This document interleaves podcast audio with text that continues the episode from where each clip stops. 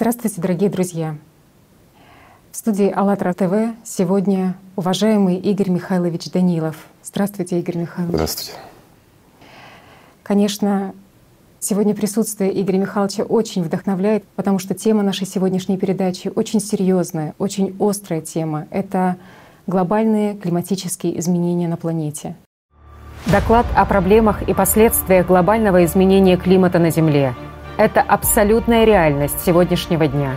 Нам остается лишь констатировать тот факт, что события, о которых рассказано в докладе, воплощаются в указанные сроки.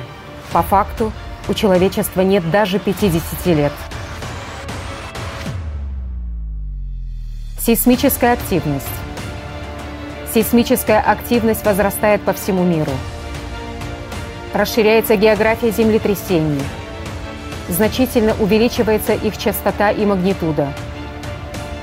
Непредсказуемость землетрясений наносит колоссальный ущерб населению пострадавших регионов.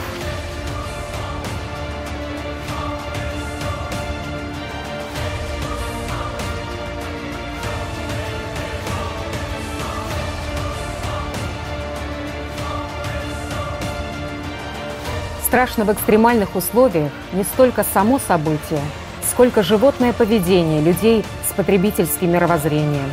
Что мы, люди, можем сделать сегодня, чтобы завтра не стать жертвой эгоистического мышления?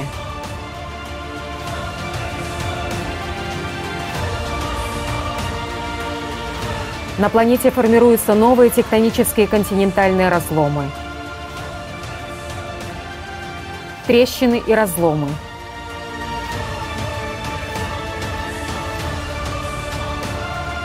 По всему миру наблюдают внезапное появление гигантских трещин и провалов. Происходит серьезная деформация Земли.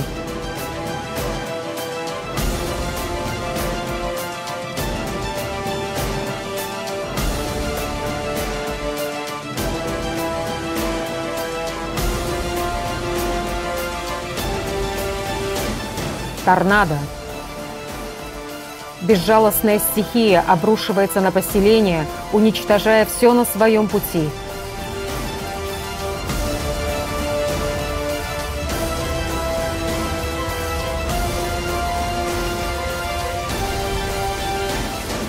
Торнадо усиливаются, и сегодня их уже можно наблюдать в нетипичных для них регионах.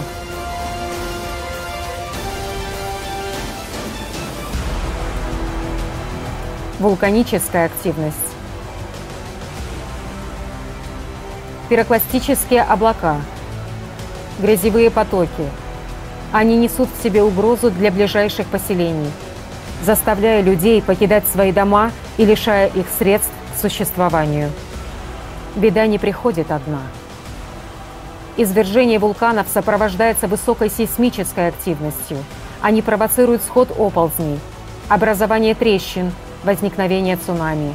Они влекут за собой неурожай, голод и болезни, ускоряют глобальное изменение климата на планете. Пожары. Аномальная жара. Разрушительные гигантские природные пожары. Аномальная жара. Ураганный ветер. Огонь, испепеляющий целые города – Огненная стихия, в борьбе с которой люди оказались бессильны со всеми своими техническими возможностями современной цивилизации.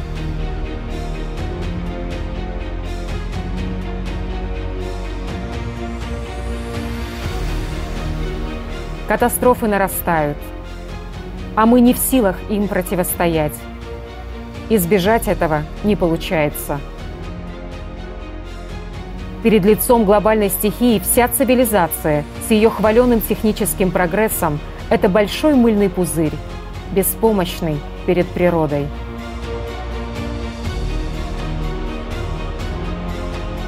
Снегопады, крупный град, аномальные морозы. Снег выпадает даже в пустынях. Африка, Европа, Америка. На планете происходит резкий перепад температур – Рекордные морозы и снегопады парализуют жизнь целых регионов. Град, уничтоженные урожаи, поврежденные электросети, здания, автомобили. магнитное поле Земли. Аномально быстрое смещение северного магнитного полюса относительно южного полюса Земли. Эти значительные изменения вызывают серьезные проблемы не только в сбое работы средств навигации и другой электроники. Каким чрезвычайным последствиям это может привести в ближайшее время? Таяние ледников – стремительное таяние ледников на полюсах. Резкое повышение температуры привело к заметному снижению площади морских льдов. Как следствие, повышение уровня Мирового океана, изменение экосистем –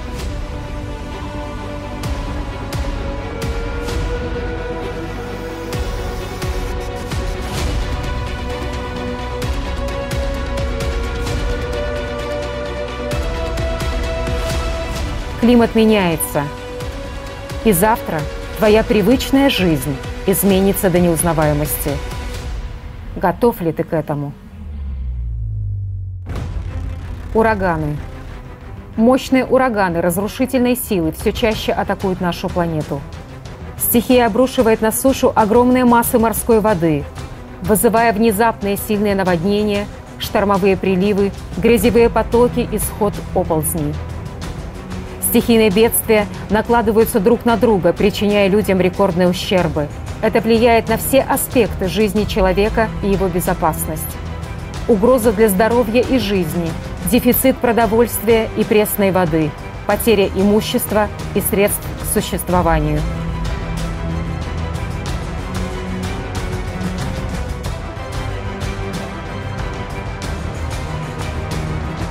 Каково для тех, кто выжил – начать жизнь с нуля.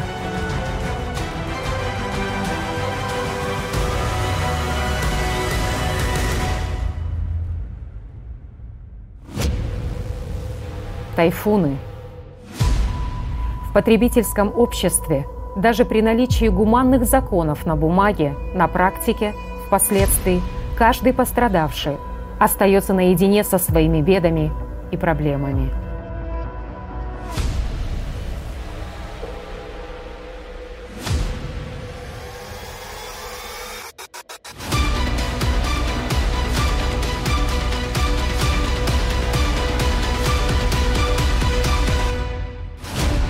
Оползни.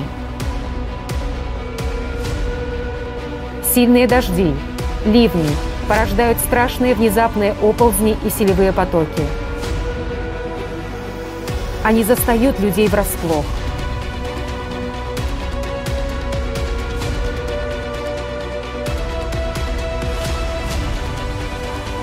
Эти стихии погребают под толщами пород дороги, здания, целые населенные пункты.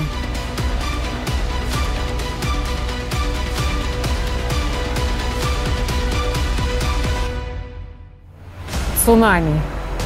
Тысячи тонн океанской воды сметают все на своем пути. В результате удара стихии гибнут люди. Прибрежные зоны становятся непригодными для жизни.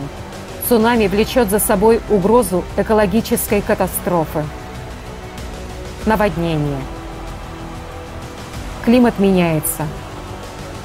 И дальше будет только хуже привычная жизнь каждого изменится до неузнаваемости. Ты готов к этому? Утратить свою семью, родных и близких, свой дом и имущество. Что ты сделал сегодня, чтобы завтрашний день для тебя и твоей семьи стал другим? Беженцы. Ты смотришь всего лишь видео – и твое сознание говорит, что тебя это не касается. А кто-то это переживает прямо сейчас. Уверен ли ты, что завтра это не произойдет с тобой, и ты не станешь участником подобных катастроф? И кто-то будет смотреть видео с твоим участием и так же, как и ты сейчас, сомневаться в происходящем. Беженцы. Люди без хлеба, без копейки в кармане – вынуждены нелегально перебираться в другие страны, чтобы выжить, в то время как ты сейчас в тепле и уюте. Сознание тебе говорит, кому нужны нищие голодранцы, и тем более в моем доме. Но правда в том, что эта беда общая, и она коснется каждого, в том числе и тебя. И завтра ты будешь вместе с ними искать безопасное место для выживания. Сейчас ты смотришь на это как на чужое, а завтра ты будешь вынужден идти в этой толпе. А послезавтра вместе с теми, к кому вы пришли и кто вам был не рад, будете вынуждены идти все вместе дальше. Ты задаешься вопросом, почему такое происходит сейчас? Где цивилизованное отношение к людям? Где помощь международных организаций, которые обязаны позаботиться о людях? Где они? Где это все здесь и сейчас? Правда заключается в том, что бюрократы, на которых общество возложило решение этих проблем, такие же люди потребительского мышления, которые сидят и смотрят видео в уютных кабинетах и вместо реальной помощи людям пишут очередные фейки для мировых СМИ. Но реальность такова, что уже завтра они будут идти рядом с тобой в толпе беженцев и каяться, что они так ничего и не сделали, когда имели возможность многое изменить. И это так же неизбежно, как восход солнца. Все, что вы увидели, это всего лишь часть тех событий, которые произошли за год. И если ты не хочешь это замечать, абстрагируешься от чужих бед, то это вовсе не означает, что завтра это не произойдет с тобой, с твоим домом и твоей семьей.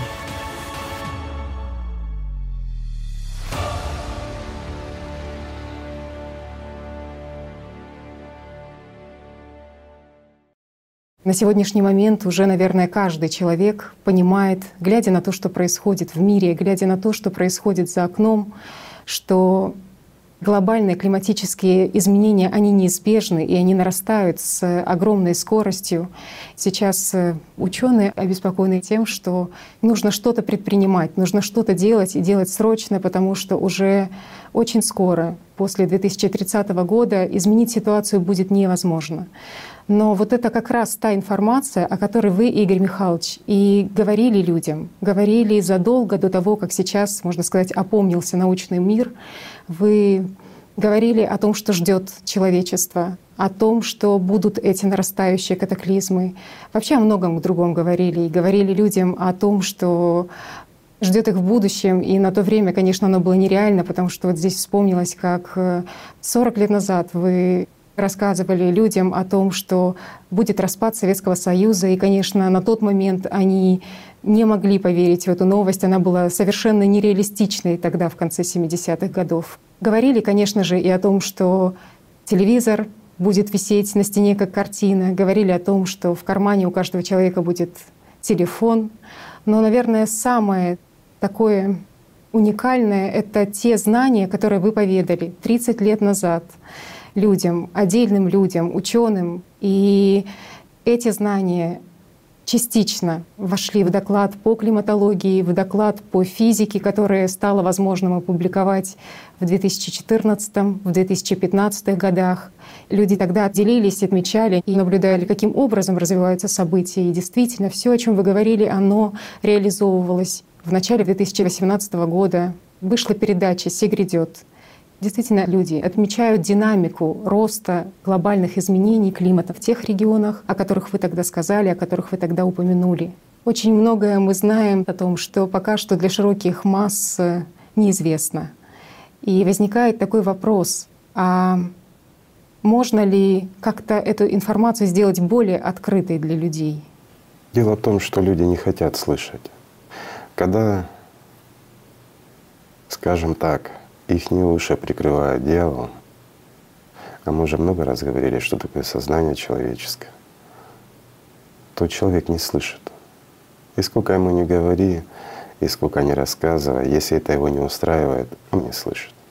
Вот если бы мы с тобой говорили, скажем, не о том, как человеку прийти к миру духовному, а мы говорили бы о магии, мы говорили о том, как человеку стать богатым, счастливым, как и ему, обычному человеку, научиться обладать огромной властью, но вся власть сводится к тому, чтобы соседу сделать плохо. Поверь, вот это бы они восприняли и услышали. А ты сейчас затронула о том, чтобы рассказать людям о большем. Угу. А зачем? Посеять панику? Давай вспомним, вот ты приводила то, что там 40 лет, 30 лет назад мы с людьми разговаривали, да? А давай вспомним, что 7 лет назад. Угу. Как люди, наполнившись э, альтруизмом, узнал о грядущем, поспешили каким-то образом помочь людям. Они пошли куда? В средства массовой информации. Обратились к телеканалам, к журналистам. Ну, все же помнят из наших, чем это закончилось. А, как многие телеканалы начали рассказывать, что сектанты, шизофреники рассказывают о том, что в голову здоровому человеку не придет. И вот мне интересно, а где же те журналисты-то теперь? Когда то, что говорили люди, все и произошло. Но оно же произошло потом. И о том, что ты сейчас говоришь, ты думаешь, людям важно это? Я уверена, что важно, Игорь Михайлович. Единица. Основной массе гораздо важнее, как заработать деньги, как прокормиться, потому что мы говорим о будущем, о том, что когда там будет. Пусть это будет через неделю, но это же будет аж через неделю, а кушать хочется сейчас, проблем столько, в работе, дома, в семье. Вот этим люди озабочены. Ведь сознание человека, скажем, оно настолько держит его в своей узде и настолько создает массу забот, что человеку не о будущем хочется думать, а о сей минуте.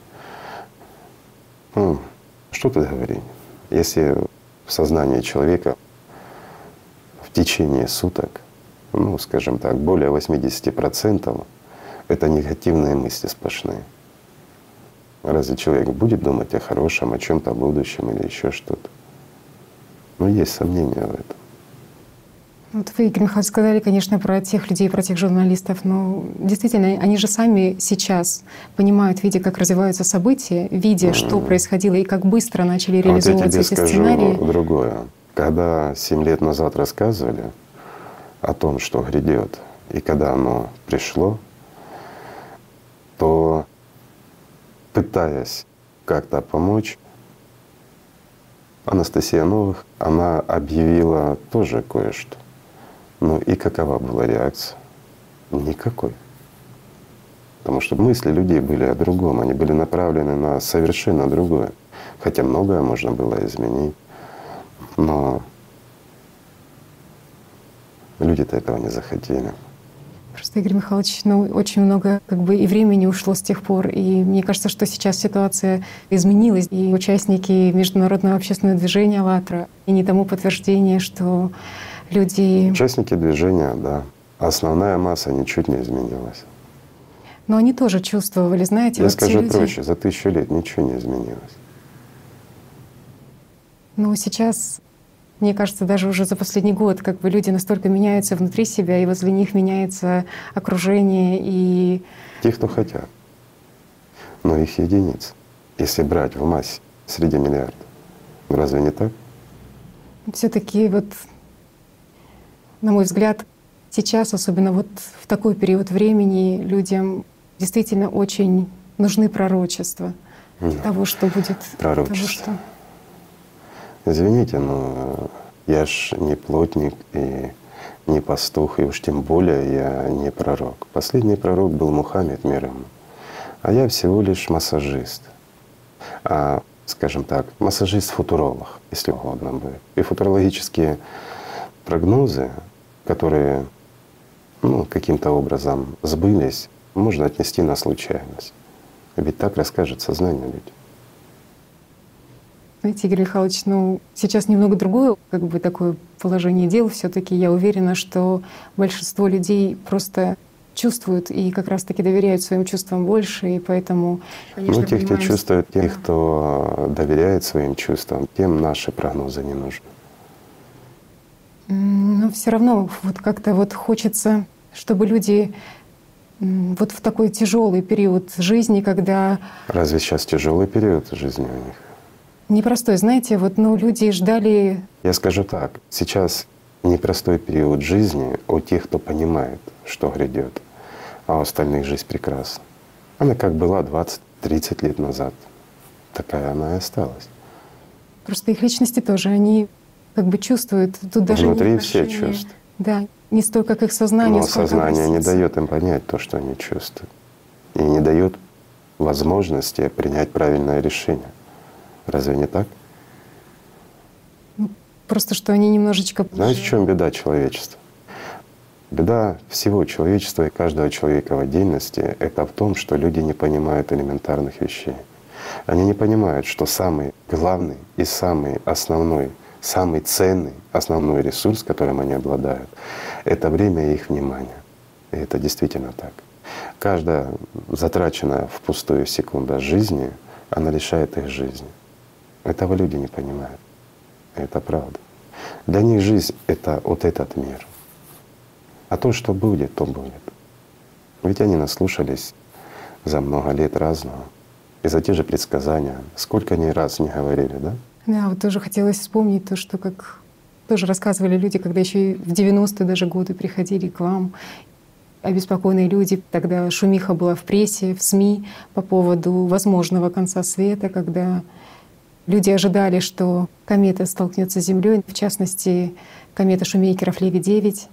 Тогда люди обращались к вам с этими опасениями и были обеспокоены тем, что комета столкнется с Землей. Вы сказали, что еще рано, что не произойдет и не допустим этого. И действительно, через какое-то время наблюдают, что комета, она меняет свою траекторию, и вместо того, чтобы двигаться к Земле, она разбивается на фрагменты, которые сталкиваются с Юпитером. Вот. И тоже вот здесь такое оно, скажем, загадочное событие для даже самих ученых, потому что в какой-то момент, конечно, не говорят о том, что Юпитер притягивает своим гравитационным полем, как щит действует, вот он защищает Землю, такой санитар космоса. Но те, кто знает конкретно в научных кругах, они понимают, что то, что произошло, оно выходит за рамки понимания законов физики, когда комета попадает в гравитационное поле и должна получить ускорение и направиться в сторону Земли, она тут же меняет это направление резко. И вот даже один человек авторитетный в научных кругах, астроном, говорил, что это было подобно удару ракетки такой. И комета просто рассыпается на фрагменты, которые в последующем сталкиваются с Юпитером. Что больше всего поразило тогда ученых, это как раз тот э, выброс энергии, который произошел от фрагмента, он был настолько масштабный, что по предварительным данным это было 600 раз больше всего ядерного потенциала на Земле. И масштабы были колоссальные. И до сих пор в ученой среде нет ответа на вопрос, как же так произошло. Хотя заранее говорили людям, что столкновение не произойдет. Скажем так, случайно удачный прогноз, не больше. Такая тема конца света в последние десятилетия, она, конечно, очень часто. И были предсказания от разных людей. И в 96-м году, когда ходили слухи, подогреваемые в мировых СМИ, что снова Земля столкнется с кометой. На тот раз это Хейла Бопа комета, но не произошло. Мы помним 2000 год, когда люди ждали, что же произойдет на миллениум, ждали боя курантов, что же будет, но ничего не произошло. Но, конечно, самая большая такая шумиха в средствах массовой информации была относительно даты 21 декабря 2012 года. Это время, когда заканчивался календарь мая, и были различные прогнозы, и что это начало новой эры, и что столкнется Земля с какой-то планетой X, и что какой-то катаклизм будет. Все очень готовились к этому. Да на самом деле никто не готовился. Об этом много говорили, но по факту никто в это не верит. Вот интересно, Игорь Михайлович, что получается, что именно 21 декабря 2012 года, именно на этой дате система больше всего сконцентрировала свое внимание. Что Ну, это за дата? Что произошло 21 декабря 2012 года? Я бы так сказал, это начало конца или начало начала. Что в действительности произошло? А произошло многое. Это начало времени перекрестия. Это то, что в действительности произошло. начался отсчет времени. Вот если мы возьмем цикл человеческой цивилизации, он равняется 12 тысяч лет. А малый цикл — это время перекрестия. Это время выбора людей, что они выбирают — жить или умереть. И вот двенадцатый год, он тем себя и обозначил. Проще говоря, 21 декабря 2012 года, начало времен перекрестия, которое продлится, прочитать несложно. Мы опять-таки вот прогнозы делаем футурологические с тобой. 12 лет. С чем выйдет человечество через 12 лет? То и будет. А срок реализации сколько? В последующем, после выбора. Несложно почитать. Но это никак не сотни, не тысячи лет, угу. и даже не десятки. Опять на реализацию сколько дается? Фрактально повторяющийся малый цикл. То есть в течение этого времени, а это может быть и сразу, а может быть чуть позже, ну не более этого срока. И надо понять, что если происходят такие события, то это не в одночасье. Этот процесс медленный. Он растянутый на несколько лет.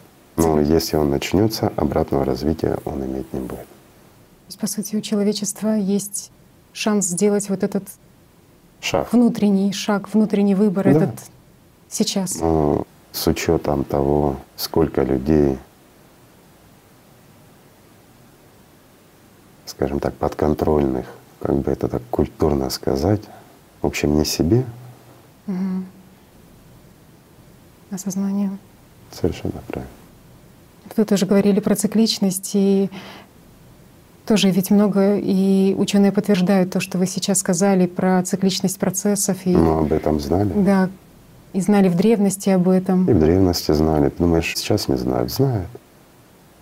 Что даже вы знаете? Но об этом не принято говорить, потому что чтобы не было паники или mm-hmm. еще чего-то. Потому что у людей опустятся руки. Ну а как руки опустятся, перестанут покупать. А у нас же главная цивилизация это что? Это товарооборот. Потребительское общество должно все время что делать? Потреблять. Разве не так? На этом держится все, весь смысл существования человечества. Простой вопрос. В чем смысл нашего человечества? Вот каждый себе находит какое-то оправдание, для чего он здесь. Правильно, неправильно, ну это уже выбор человека. А в чем смысл самого существования людей? Человечество. Пускает вот эту точку, да, то, куда должен прийти каждый человек.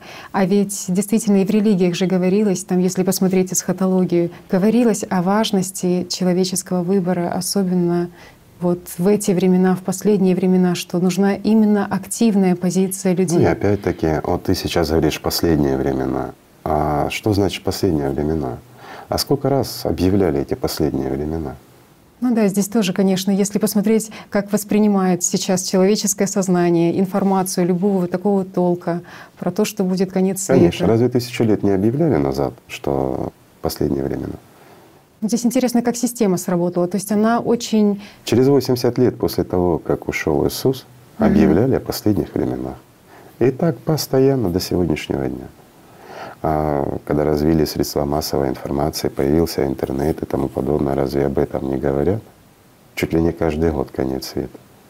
Интересно, вот ты что... сейчас сама рассказываешь. Угу. Но интересно, что вот в данный период как бы даже сами люди в обществе, они чувствуют, что в этом близко. и беда человечества, понимаешь? Mm. Вот ангел, он чувствует, находящийся внутри человека, то, что мы называем личность.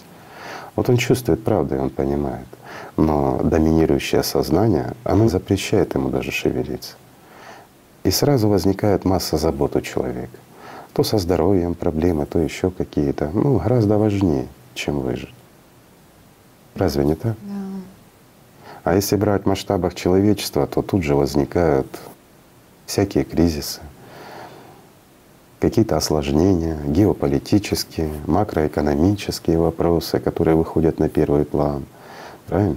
Сейчас вообще вот ситуация острая, чуть ли не до ядерной войны. Интересно, что просто как система вообще готовила людей. Получается, что любой и любое вот тут ты сказала ключевое. Mm-hmm. Система готовила людей. Обрабатывала. Конечно. Ведь сказано, никто не знает, когда это произойдет. Ну, в действительности никто не знает, потому что выбор за людьми. Но когда выбор будет сделан, ну, тогда уже все будет ясно. Просто это подтверждает, что вот такая активация системы именно в пределах вот этих поколений, да, вот которые сейчас живут, которые сталкиваются с этой информацией, это же подтверждает то, что события действительно произойдут в рамках того поколения, которое обрабатывалось при помощи сознания, при помощи СМИ. И ведь люди сейчас действительно не верят немного в эту информацию. Кто-то думает, что это шутка, кто-то ну, думает, что это обман, что хотят на них заработать в какой-то очередной раз. Разве не так? А сколько зарабатывали? Да постоянно зарабатывали. Вот ты сказала о 2012 годе. Вот как средства массовой информации mm-hmm. это все, скажем так, пиарили. Сколько людей заработало на это? Верили люди? Нет, не верили. Сознание оно не верит в это. Оно не верит до точки необратимости, скажем так. Но когда приходит уже понимание, что все, вот тогда начинается паника. Ну, тогда уже бессмысленно что-то делать. Просто вот этот момент, что насколько в той точке, к которой придут люди, насколько важно быть готовыми и консолидироваться людям вместе для того, чтобы… Ну, я так скажу. Никто не знает сейчас, какой выбор сделает человечество. Но что бы ни было, гораздо важнее обрести жизнь сейчас и правильно распределять самые основные ресурсы, о которых я сказал. Это время и внимание. Вот куда человек его вкладывает, тем он и становится. Если он вкладывает жизнь, он обретает жизнь. И тогда не важно, что будет. Все люди, находящиеся здесь, они смертны. Рано или поздно все заканчивается. А время бежит сейчас намного быстрее. И все это чувствуют. И процесс ускорения времени. Только весна была, уже осень. Только встретили Новый год, уже лето. Ну разве не так? И все это замечают, даже детки. Если говорят, вот когда человек маленький, время медленнее тянется, а взрослого быстрее бежит. А сейчас и у деток быстрее бежит. Но вопрос в том, куда ты тратишь это время. И если его растрачивать на земное и жить, скажем, сегодняшним днем, вот сегодняшним дне останешься. А важно вступить в завтра, которое будет бесконечным. Вот это важно. Ну, таким людям и переживать нечего. Мало ли что будет завтра. И будет ли завтра. Для них точно будет. Вот это важно. Игорь Михайлович, а вот в конце времен Перекрестия, если люди сделают выбор в сторону духовного, в обретение жизни, в Тогда пользу... они получают 12 тысяч лет, как говорят, золотое тысячелетие. Ну, со временем оно опять закончится, и опять мы придем к тому, к чему мы пришли сейчас. Это неизбежно. Вот а что нужно сделать людям для того, чтобы все-таки наступило золотое тысячелетие, чтобы это произошло? Стать людьми, свободными, свободными от диктатуры зверя. Вот это важно. Еще понимаешь, в чем беда? Я бы так сказал, что все, что навязывается отрицательное в нашем сообществе, оно делается менее чем одним процентом всего населения. Mm-hmm. Это те люди, которые полностью подконтрольны сознанию, как части системы, или проще говоря, это те, кем манипулирует дьявол. Но они очень активны и крикливые, а свыше 99% они пассивны. И гораздо меньше их, намного меньше людей, более-менее духовно свободных, более-менее, подчеркиваю. Те, кто чувствует, понимают, но они также, как и оставшиеся 98%, ну даже больше, чем 98%, они пассивны. А вот если бы все люди перестали молчать, то все бы изменилось. Как бы те ни кричали, ни шумели, то, как говорится, то в нашем шепоте их крики не слышны были. Разве не так? Ключевое, что в шепоте, что мир духовный, он э, именно не громкий, не шумный, не крикливый, а глубокий, тихий. А зачем кричать? Это сознание кричит. Дьявол, он всегда шумный, суетливый, потому что он смертный, он конечный. В человеческих мерках система существует долго. Ну, в отношении мира духовного это мгновение. Система как иллюзия. Игорь Михайлович, вот тоже такой вопрос, что система навязывает людям сомнение, что они успеют объединиться, ведь столько времени, казалось бы. Мы много раз говорили о том, что никто так не разделяет людей, как дьявол. Mm. А вот выбор людей как раз и заключается в том, кому служить — миру духовному или дьяволу. Разве не так? Да. Для этого и дается это время. Для этого и помогают им. Но опять-таки нельзя за людей делать выбор. Человек, он свободен в своем выборе. Это высший дар, который может обрести такое существо, как человек. Это право выбора. Жить или умереть. Знаете, как будто бы Сознание недооценивает роль людей, которые могут объединиться вместе. Люди очень многое могут. Mm. И ничего им не мешает обрести единение. Абсолютно ничего. Кроме мыслей в голове, идущих от дьявола. Больше ничего. Ведь участники «АЛЛАТРА», международного общественного движения, они как раз и, и пример того, это. да, они доказывают то, что люди, объединившись, очень быстро. Ну вот многие не понимают, что такое «АЛЛАТРА». У нас нет никакой финансовой заинтересованности друг в друге. Никто никого не обдирает, никто никому не навязывает никакой религии, ведь «АЛЛАТРе» объединены люди разных религий мира. Люди абсолютно свободны и не объединяются. Это как раз и доказывает то, что люди способны перешагнуть через сатану. И это правда. Но для этого нужно приложить усилия и тратить свое внимание на хорошее, и время тратить на хорошее. Тогда все можно. Действительно, вот вы говорили, что система навязывает разделение, но как раз наши участники — это пример вот этого объединения, консолидации людей, потому что сколько разных национальностей, сколько людей и разного социального статуса, и с разных уголков Земли доказывают, что Понимаешь, национальность, да. статусы — это все навязанное от сатаны. Да нет различия, поверь.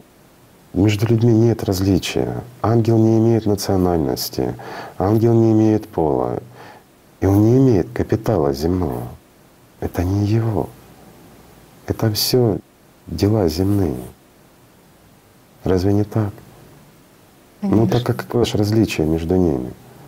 Кем он был, с какого рода или еще что-то, каким капиталом он обладал. Да основной капитал человеческий — это как раз и есть тот ангел внутри. Ему, и исключительно ему может идти помощь от духовного мира.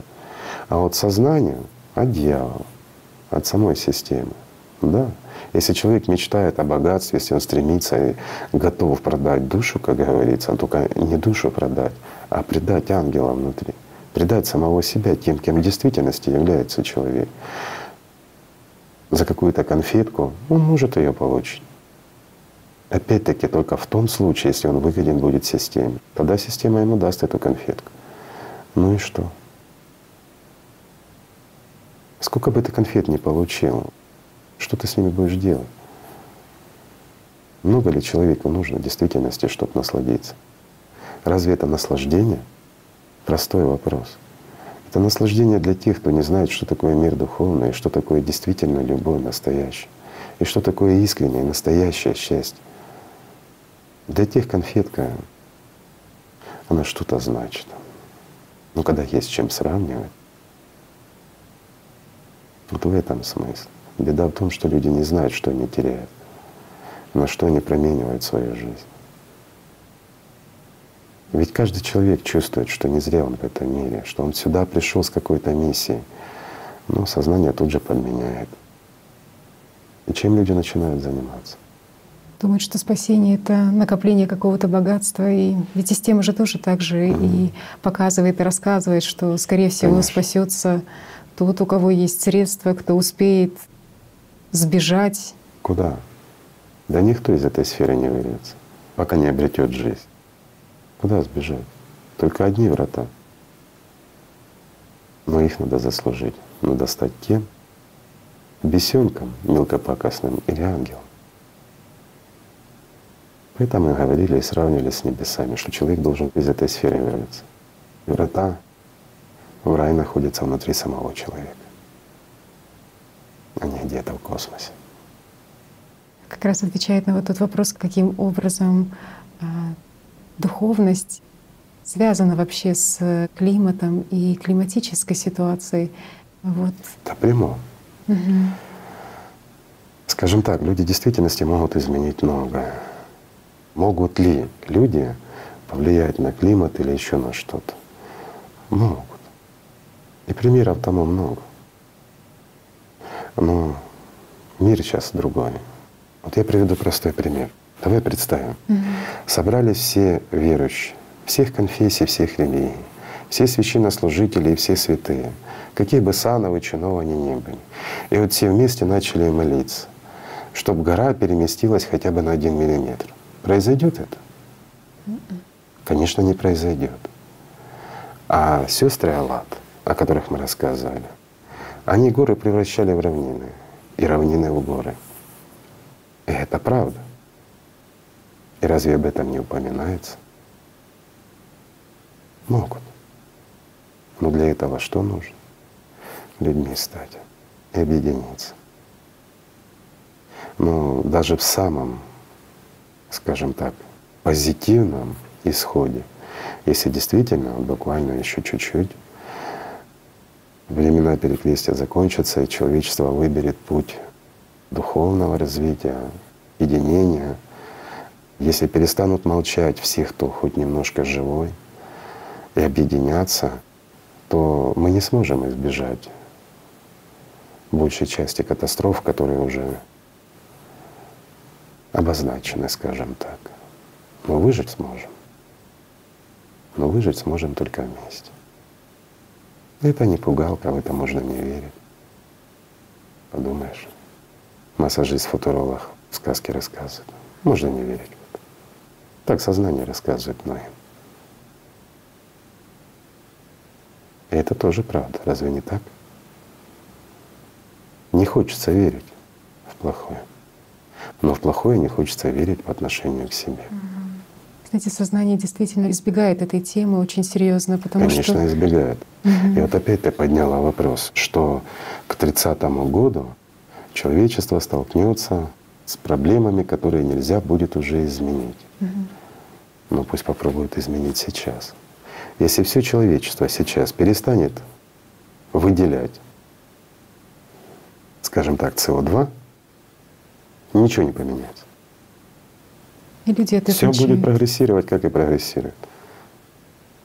Ведь многие даже из тех же ученых, которых ты вот упоминал, они ведь прекрасно понимают, что человеческий фактор в данном случае, он несущественен. Да, немножко мы влияем, но немножко на то, что происходит в действительности. Ведь проблемы, которые сейчас происходят, они обусловлены совершенно другими процессами это цикличность. Угу. Она не зависит от людей.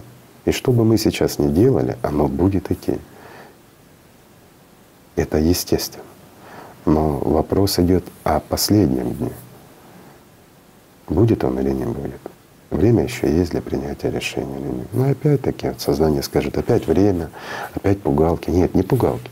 Никто никого не пугает. И и расстраиваться по этому поводу не стоит. Можно вообще не слушать нас.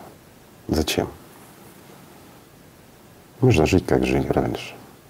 И все будет у вас так же, как и было до этого. Ну, недолго.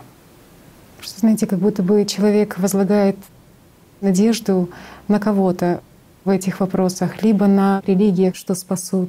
Это же очень частая ситуация того, что в качестве какого-то решения, какой-то ситуации люди просто всего лишь с каким-то внутренним криком обращаются за помощью, обращаются. Но опять-таки, о чем они просят? Богу. Вот люди собрались в храме, И уже идет установка от сознания, значит, раз они в храме, они обращаются к Богу. Но просят о материальном, о земном, о заведомо мертвом. И вот заметь, люди всегда кричат перед Богом, но молчат перед дьяволом. Почему такое происходит? И вот в этом очень много сокрыто. Над этим стоит подумать. Также человек возлагает надежду на глав правительства, что спасут. Да. Что всегда хочется переложить ответственность угу. на кого-то. Но опять-таки главы правительства, они что, боги? Они люди, самые обыкновенные люди. Только эти люди, которые наделены властью, так же, как они хотели этой власти, но за это они получают еще и ответственность за власть. Но простой вопрос, ну о ком будут они заботиться? Угу. Извини меня, о крестьянине или о том, кто асфальт ложит? Или о себе любимом и близких своих? Ну, что не так. О себе, то есть он больше ориентирован на то, чтобы, опять же, сбежать, как вы сказали, но не, некуда сбежать, чем решать какие-то вопросы, чем объединиться Знаешь, с людьми. не хочется говорить, потому что в действительности оно людям это Поможет ли она чем-то? Да не поможет. А мы вот наговорим пугалок о том, что может произойти, да? Но оно ж может и не произойти. Стоит ли пугать людей? Зачем? Люди должны к Богу идти через любовь, а не через страх за свою шкурку. Вот в чем вопрос.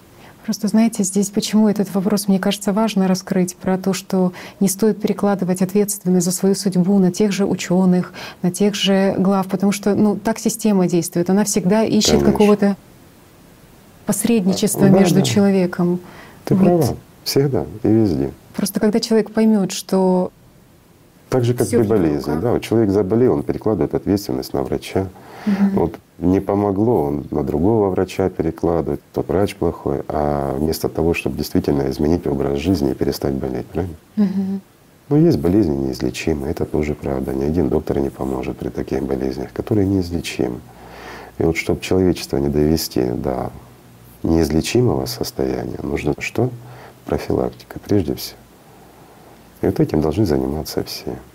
Что знаете, что тоже удивило, что как бы получается, с одной стороны, человек перекладывает ответственность ну, на тех же ученых. Вот они что-то там делают, что-то изучают, скорее всего, они нам помогут. И тут же встретилось письмо самого климатолога, который говорит о том, что я столкнулся вместе с учеными с этой проблемой. Mm-hmm. Я где-то понимаю, что произойдет. Очень страшно даже предположить, апокалипсис. Мне совершенно не хочется видеть и мою семью, и меня, и будущее человечество как бы героем вот этих фильмов про апокалипсис. Мне очень страшно, но все, что я делаю, это всего лишь работаю с утра до вечера. Но ему же сознание тоже рот закрывает. Да. Понимаешь? Вот вместо того, Избегает. чтобы перестать наконец-то бояться вот этих привидений в голове, а действительно выйти, стать перед человечеством и сказать, ребят, ну это так. Вот некоторые пытаются, но им закрывают рот. Их лишают карьеры и всего остального за то, что люди говорят правду. Но когда выбор, жизнь твоих родных и близких, твоих потомков, да, ну если человек даже живет земными ценностями, а земные ценности это какие? Это потомки, правильно? Вот человек создает бизнес, там что-то делать. Для кого? Для детей, для внуков, еще для кого-то. А какие дети и внуки? При даже самом таком оптимистическом расчете, то извини меня, внука, может, и увидишь, а правнука вряд ли. Ну разве не так? Так что нужно делать? Опять сидеть, молчать, потому что тебя выгонят с работы или еще что-то? Или перестать бояться и брать свои доказательства научные и доказывать, отстаивать свою точку зрения. Может, кто-то его слышит. Ну разве не так? И когда так каждый человек. И вот когда каждый человек перестанет бояться сатаны в голове, а в действительности поймет, что он имеет право жить, а он имеет право жить, и заговорят, вот тогда мир изменится. А пока все будут сидеть, молчать или думать, что ну да, я скажу, потом, в понедельник, в следующий. Ну а кто ж понедельник серьезное дело это начинает? Давай начну в субботу. А кто же в субботу-то что-то делает? Уже ж выходной. Начну с понедельника, так каждый раз. А потом забыл, зачем он вообще к этому стремился. И так же жить можно. Можно, если для него это жизнь. Что тоже как сознание даже рисует людям, тоже делились участники про то, что оно говорит о том, что в тот момент, когда что-то произойдет, вот обязательно в той критической ситуации, в той точке событий, ты вот и станешь человечным, и изменишься, и будешь. Не станешь, и не изменишься. Вот говорят, что вот, может быть, катастрофы и нужны, чтобы люди пережили это и очистились, и стали человечными. Но опыт показывает другое когда у ребенка отымают последнюю бутылку воды, и когда за кусочек хлеба расстреливают старушку, да? Вот это реалии существования, потому что все, что навязано сейчас в головах у людей, это в большинстве своем насилие, жестокость и выживание любой ценой. Ну, станут люди духовнее, когда им нужно разделить на всех одну бутылку водички. Герои есть среди людей, не спорю, который отдаст свою часть кому-то, чтобы продлить ему жизнь. Есть, конечно, такие люди. Но в процентном соотношении это сколько? Вот и ответ. Так что нас ждет при таком развитии? Вооруженные банды?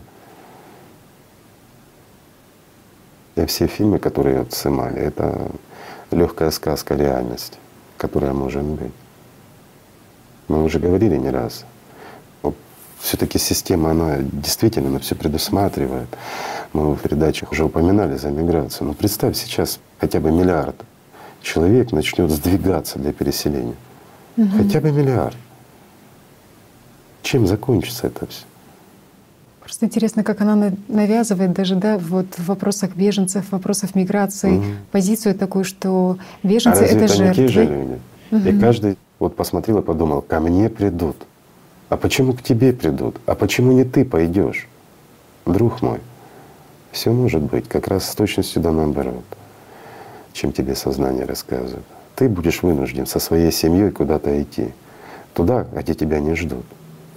Разве не так? И что тогда? Одни хотят, чтобы им дали, другие вообще не хотят отдавать. Mm. Почему-то я должен делиться. И все вот думают так о том, что им кто-то что-то должен. Mm-hmm. А вот правда заключается в том, что никто ничего никому не должен в этом мире. И вот это действительно правда. Просто здесь такой позитивный пример еще движения «АЛЛАТРА», потому что в то время, когда система делит людей на свой-чужой какой-то, они понимают, что… Знаешь, о чем они сейчас думают? Те, кто первый раз слушает что мы сидим и вот рекламируем «АЛЛАТРА», запугиваем людей и рассказываем, какая «АЛЛАТРА» хорошая и тому подобное. Это же правда. Но вот так работает слушают. сознание. Но те, кто слушает, те, кто слушает, те знают, кто мы. Угу. А те, кто не знает. И вот как достучаться до тех, кто не знает? Поодиночке? Там чуть-чуть сказал кто-то, там кто-то сказал. Я проще скажу. Представь завод, где шумно, угу. и ты стоишь в углу и рассказываешь правду. Тебя услышат в другом конце. Ну, просто люди тоже устали уже от этой лжи. И как раз таки вот именно правда, она звучит, можно сказать, даже очень… Обыденно. Очень громко звучит правда. Потому что… Потому что она отзывается внутри. И Суть как раз заключается в том, чтобы научиться слышать вот тот шепот внутри и ему доверять, а не тем крикам в голове. И научиться как раз останавливать вот эти крики в голове и перестать быть рабом, управляемым системой. Вот в чем правда. И вот чем должны люди-то в первую очередь освоить, чтобы людьми-то стать, а не животными. Я просто все-таки вернусь к людям из э, движения «АЛЛАТРА», к тем, кто присоединился, потому что… Ну, рекламирую, рекламирую. Потому что в той ситуации, получается, Хотя которая... должен сказать, что вот если честно, то я должен сказать огромное спасибо, друзья, за то, что вы действительно с нами, и за то, что вы понимаете, и за то, что вы делаете. Это правда. Очень радостно, что они, знаете, как э, зажигают очень сильно своим примером. И потому Конечно. что прежде всего есть вот эти знания Прежде всего, и потому понимание. что они честны Да. и свободны. Есть знания, вот это тоже Мгм. очень И на важно. лице у них написано живое, да? А жизнь, конечно же, притягивается к жизни, и поэтому почему так быстро развиваются вот эти вот, знаете, как жизнезарождающие процессы. Система только знает, что нужно не допустить объединения людей. Вот а, пример. С виду мертвая пустыня. Мгм. Песок сплошной, трещины глубокие в земле. Чуть прошел дождик, а на утро уже все зеленое. Вот простой позитивный пример. Так и здесь. Жизнь тянется к жизни.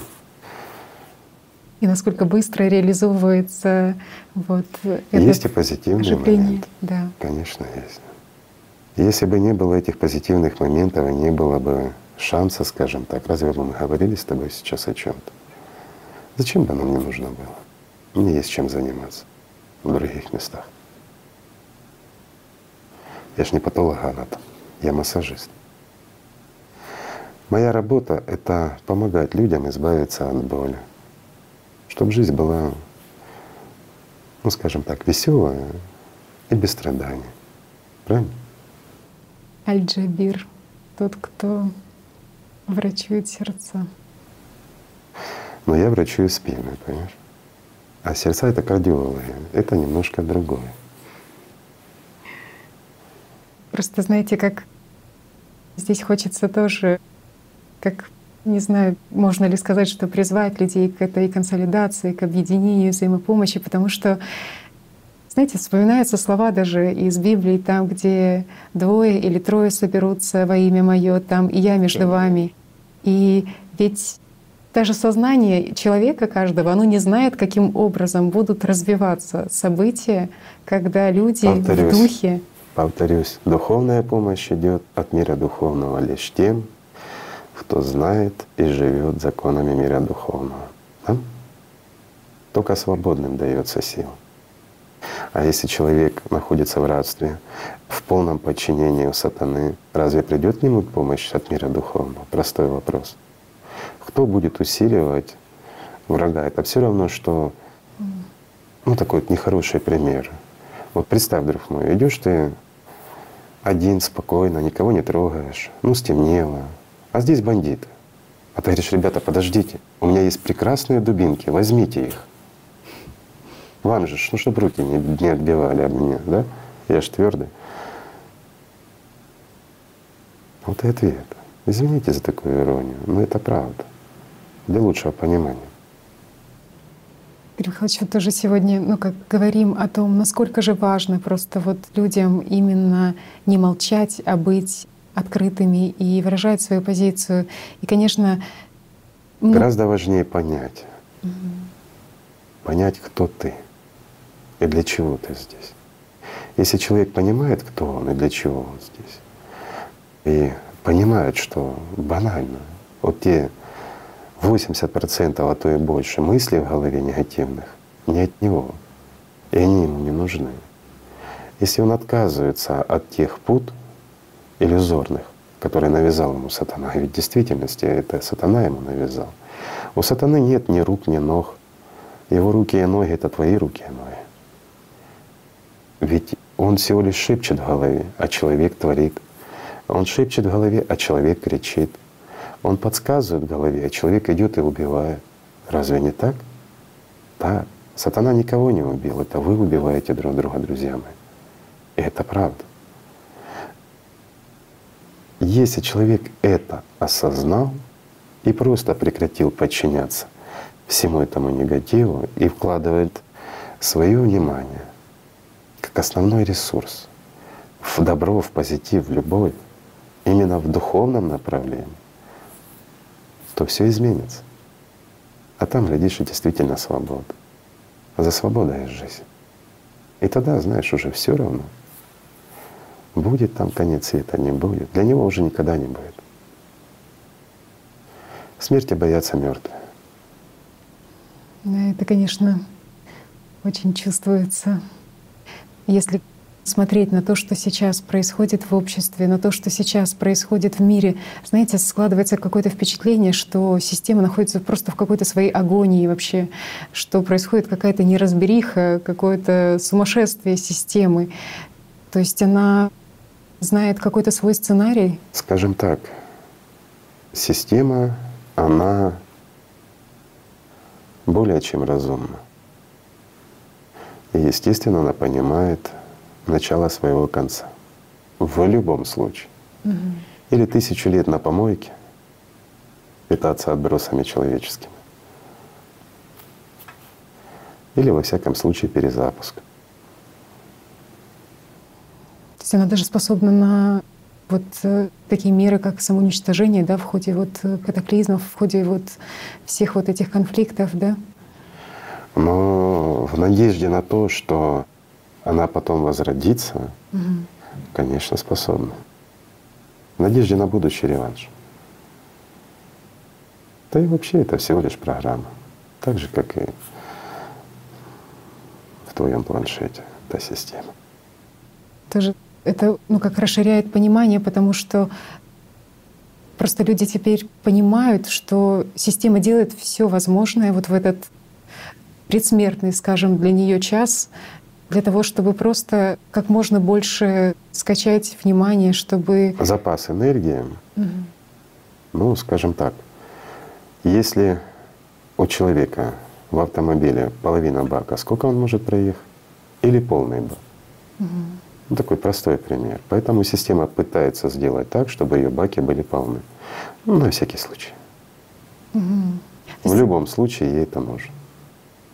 Она... У нее нет много вариантов. У нее всего лишь два. Ну, если честно говорить, у человечества тоже всего лишь два варианта. То есть получается, что с одной стороны, как, конечно, хитро устроена в системе, то есть она э, выкачивает вот эти полбака сейчас, а остальные — это когда человек становится субличностью, не реализовав. Ну, это в нормальном существовании. Сейчас мы говорим о том, что называется последним днем.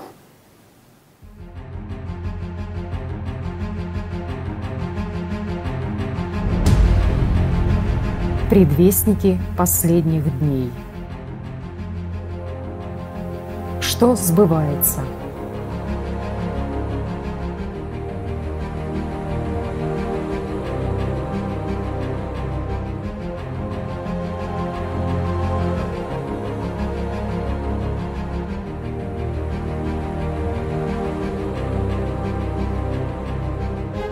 Духовно-нравственный упадок человечества – Священном Писании христианства Библии говорится «Знай же, что в последние дни наступят времена тяжкие, ибо люди будут самолюбивы, сребролюбивы, горды, надменны, злоречивы, жестоки, не любящие добра,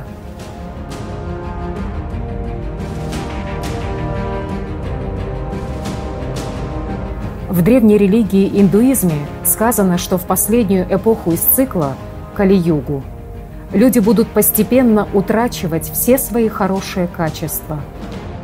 Это будет темное время. Когда принадлежности человека к определенному духовному укладу станут судить по его внешнему виду, и внешние признаки будут побуждать людей переходить из одного уклада жизни в другой где цель жизни сведется к тому, чтобы набить желудок, а наглость будет считаться правдивостью.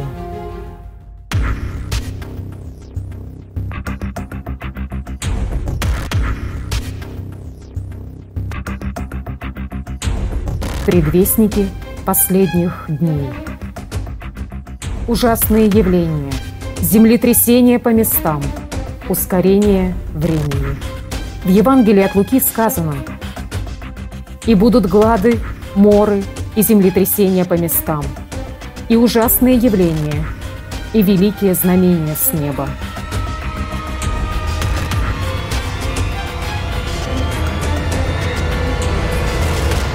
В исламе также упоминается про судный день, киямат. В хадисах говорится о том, что посланник Аллаха, да благословит его Аллах и приветствует, сказал – Не наступит час этот, пока не участятся землетрясения и пока время не станет проходить быстро.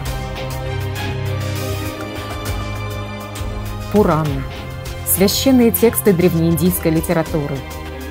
Эти древние предания гласят о ужасах конца Кали-юги, что в этот период люди будут сильно страдать от холода, ветра, жары, дождей и снега. Их будут мучить ссоры, голод, жажда, болезни и бесконечные тревоги.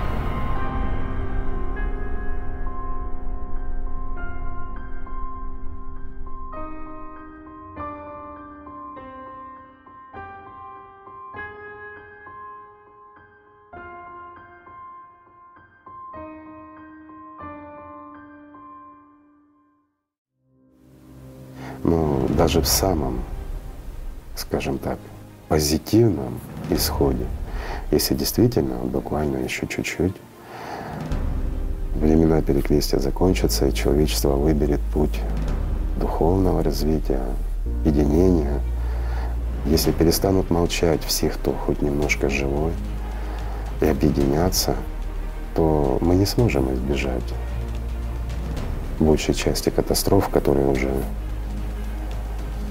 обозначены, скажем так. Но выжить сможем. Но выжить сможем только вместе.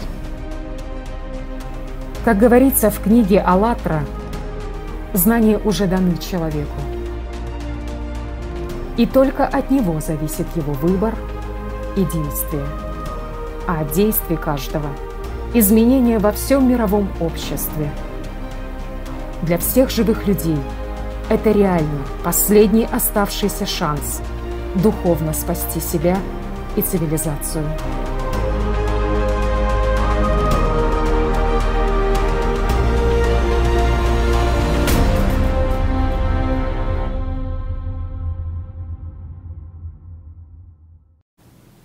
Тоже просто последние дни так много сказано и в эсхатологии, и в разных религиях. Вот, в частности, тоже встретили, что в эсхатологической литературе еще первого века до нашей эры говорилось обо всем об этом, о том, что вы говорите. И говорилось, что придет судья, и если можно, я зачитаю, чтобы... Пожалуйста.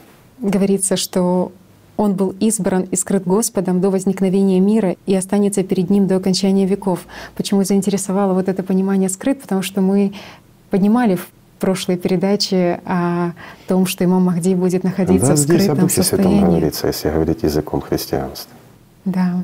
И говорилось, что по окончании времен Господь откроет его людям и поместит его на трон своей славы, дабы он судил все сотворения согласно цели, ради которой он был сотворен сначала. Но что заинтересовало еще, что когда он станет судить мир, мир падет перед ним ниц, славясловие Его и Господа Духов, и к общему гимну присоединится голос избранных в саду жизни и голос ангелов на небесах. Правильно, в саду жизни. Просто голос избранных в саду жизни. Вопрос в том, вот даже исходить из вот этого вот, разве здесь сказано, что все? Много званых, но мало избранных. Совершенно правильно. Вот с одной стороны, все люди избранные, они в этом мире, они здесь, они уже получили шанс. Но в данном контексте говорится о избранных, которые обрели жизнь. Они еще здесь, в саду, среди людей на земле. Но они уже избраны, потому что они уже живые. И вот они чувствуют и понимают его. Они чувствуют и понимают, кто. И их голос уже присоединяется его голосу. Правильно? Как и ангелы на небесах. К общему гимну. К общему торжества, гимну. любви. Конечно. Просто ну вот все есть как бы и в религиях таких, которые, знаете, как и там в исламе, в христианстве, в зороастризме очень много говорится про выбор людей и именно активная позиция людей в выборе добра. Да. И, и о той же цикличности говорится, и обо всем остальном говорится. Ну разве не так? Да, ну просто знаете, как будто бы ученые, они очень однобоко исследуют только в своей области, но совершенно не смежные, взгляда. Да, не смотрят совершенно в Конечно. смежные вот почему науки. сатана разделил людей на религии тоже. Mm-hmm. А ведь в действительности это сатана разделил. Он даже религии поделил. Мы об этом много говорили. Для того, чтобы люди не видели целой картины. Потому что беспристрастный взгляд на целостную картину мира, на все религии, то человек хочет или не хочет, а приходит к чему? К единому зерну. Приходит к общему пониманию тому, к чему приходят все святые. Бог-то один. Да. И прийти к Нему можно только через любовь, а не через страх, через боязнь или еще что-то. Именно страх загоняет людей в путы и в кабалы, скажем так, самой системы. И опять-таки человек не раб Божий. Он не может быть рабом Божьим. Это что же подмен? Человек раб сатаны, пока он его раб. Это так. Просто знаете, в этот период ты понимаешь, как важно людям делиться знаниями этими, потому что для того, чтобы не видеть просто в другом человеке чужого, чтобы видеть, что чужим является как раз-таки сознание. Но вот когда люди не видят вот этого... И вот здесь вот ты отвечаешь на основы основ. Ведь сознание, оно делает людей разрозненными и одинокими. И вот почему мы много говорили об этом тоже, когда люди находятся среди родных и близких, они все равно чувствуют одиночество. Вот пока они разговаривают, что-то смеются, спорят, даже скандалят, mm-hmm. они не чувствуют одиночества, а стоит немножко вот притихнуть, просто закрыть глаза, и среди родных и близких человек один, он сам по себе, когда он управляем сатаной. Но когда человек живет миром духовным, когда любовь Божья для него важнее всего — и когда он чувствует ответную любовь, и в нем действительно зарождается жизнь, тогда он понимает, где бы он ни был, он не один. Это невозможно, когда с ним Бог. Когда весь мир духовный, в нем, и он в том мире. Ну как он может быть один? И вот в этом смысл. Духовное оно объединяет, а дьявольское разъединяет. Просто как ну, важно, чтобы люди делились друг с другом, даже просто в общении. Чтобы понимали. Понимали сами, да, и были простой сами пример. примером. Вот простой пример приведу. Два любящих сердца любят друг друга, жить друг без друга не могут. И они уже враги. И сколько таких примеров. И в них ненависть и зависть. Просто знаете, как э, вот э, эти ситуации, это как ведь фрактально же они как ну, в рамках семьи происходят вот эти ситуации. Да. Также, если говорить там уже о катаклизмах, это точно так же, как вот вы правильно говорили, встретятся беженцы с теми людьми, к которым они придут, что абсолютно одинаково, когда люди не знают. И если с позиции мира духовного, но приходит, ну ты же идешь к себе, по-другому не скажешь, ведь в мире духовном это так. Ну разве ты не рад себе? Угу. Ну пришли ну, тут вообще споров не может быть, разговоров не может быть. Скажем так, никто с оружием никому не придет, и с оружием никто никого не встретит, потому что встречаются родные, самые родные, самые близкие, которым всегда весело и которые вместе будут всегда. О каком споре может быть? Всегда можно договориться, всегда можно. Все можно решить.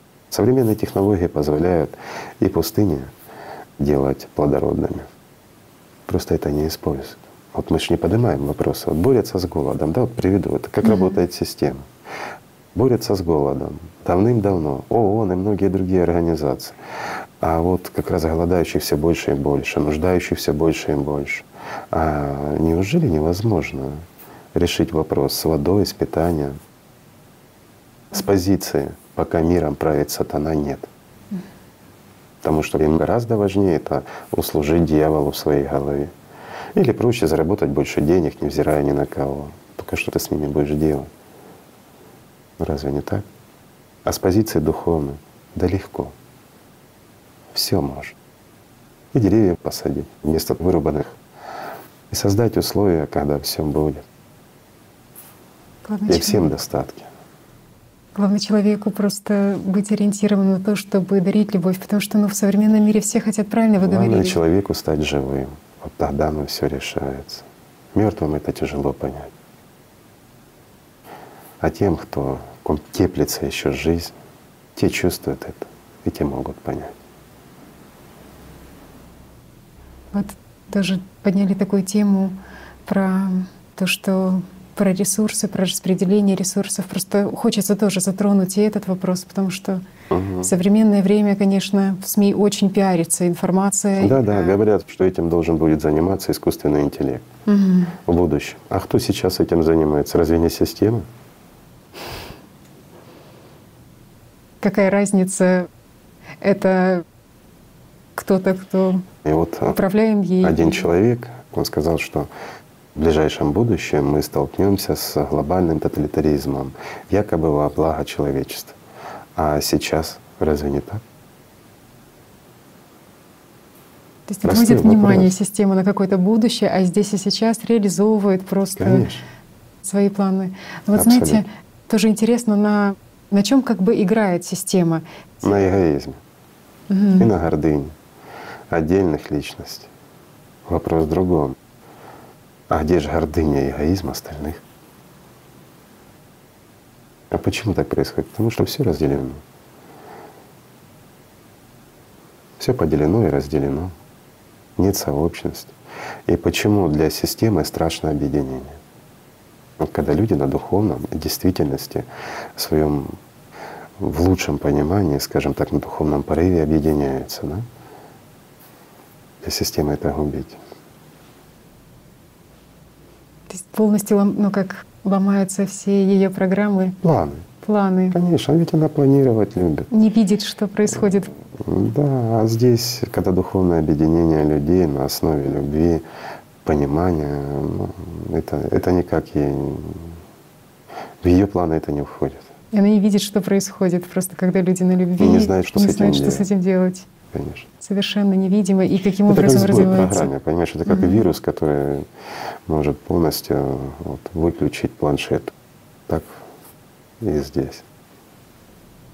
Но это очень вдохновляющая информация, потому что, Да. конечно, это- эта информация разбивает все шаблоны, вот эти сознания, которые возникают в головах людей. Ничего, О, системы полно аргументов, не переживай. Она подправит шаблоны в головах, которые разбились.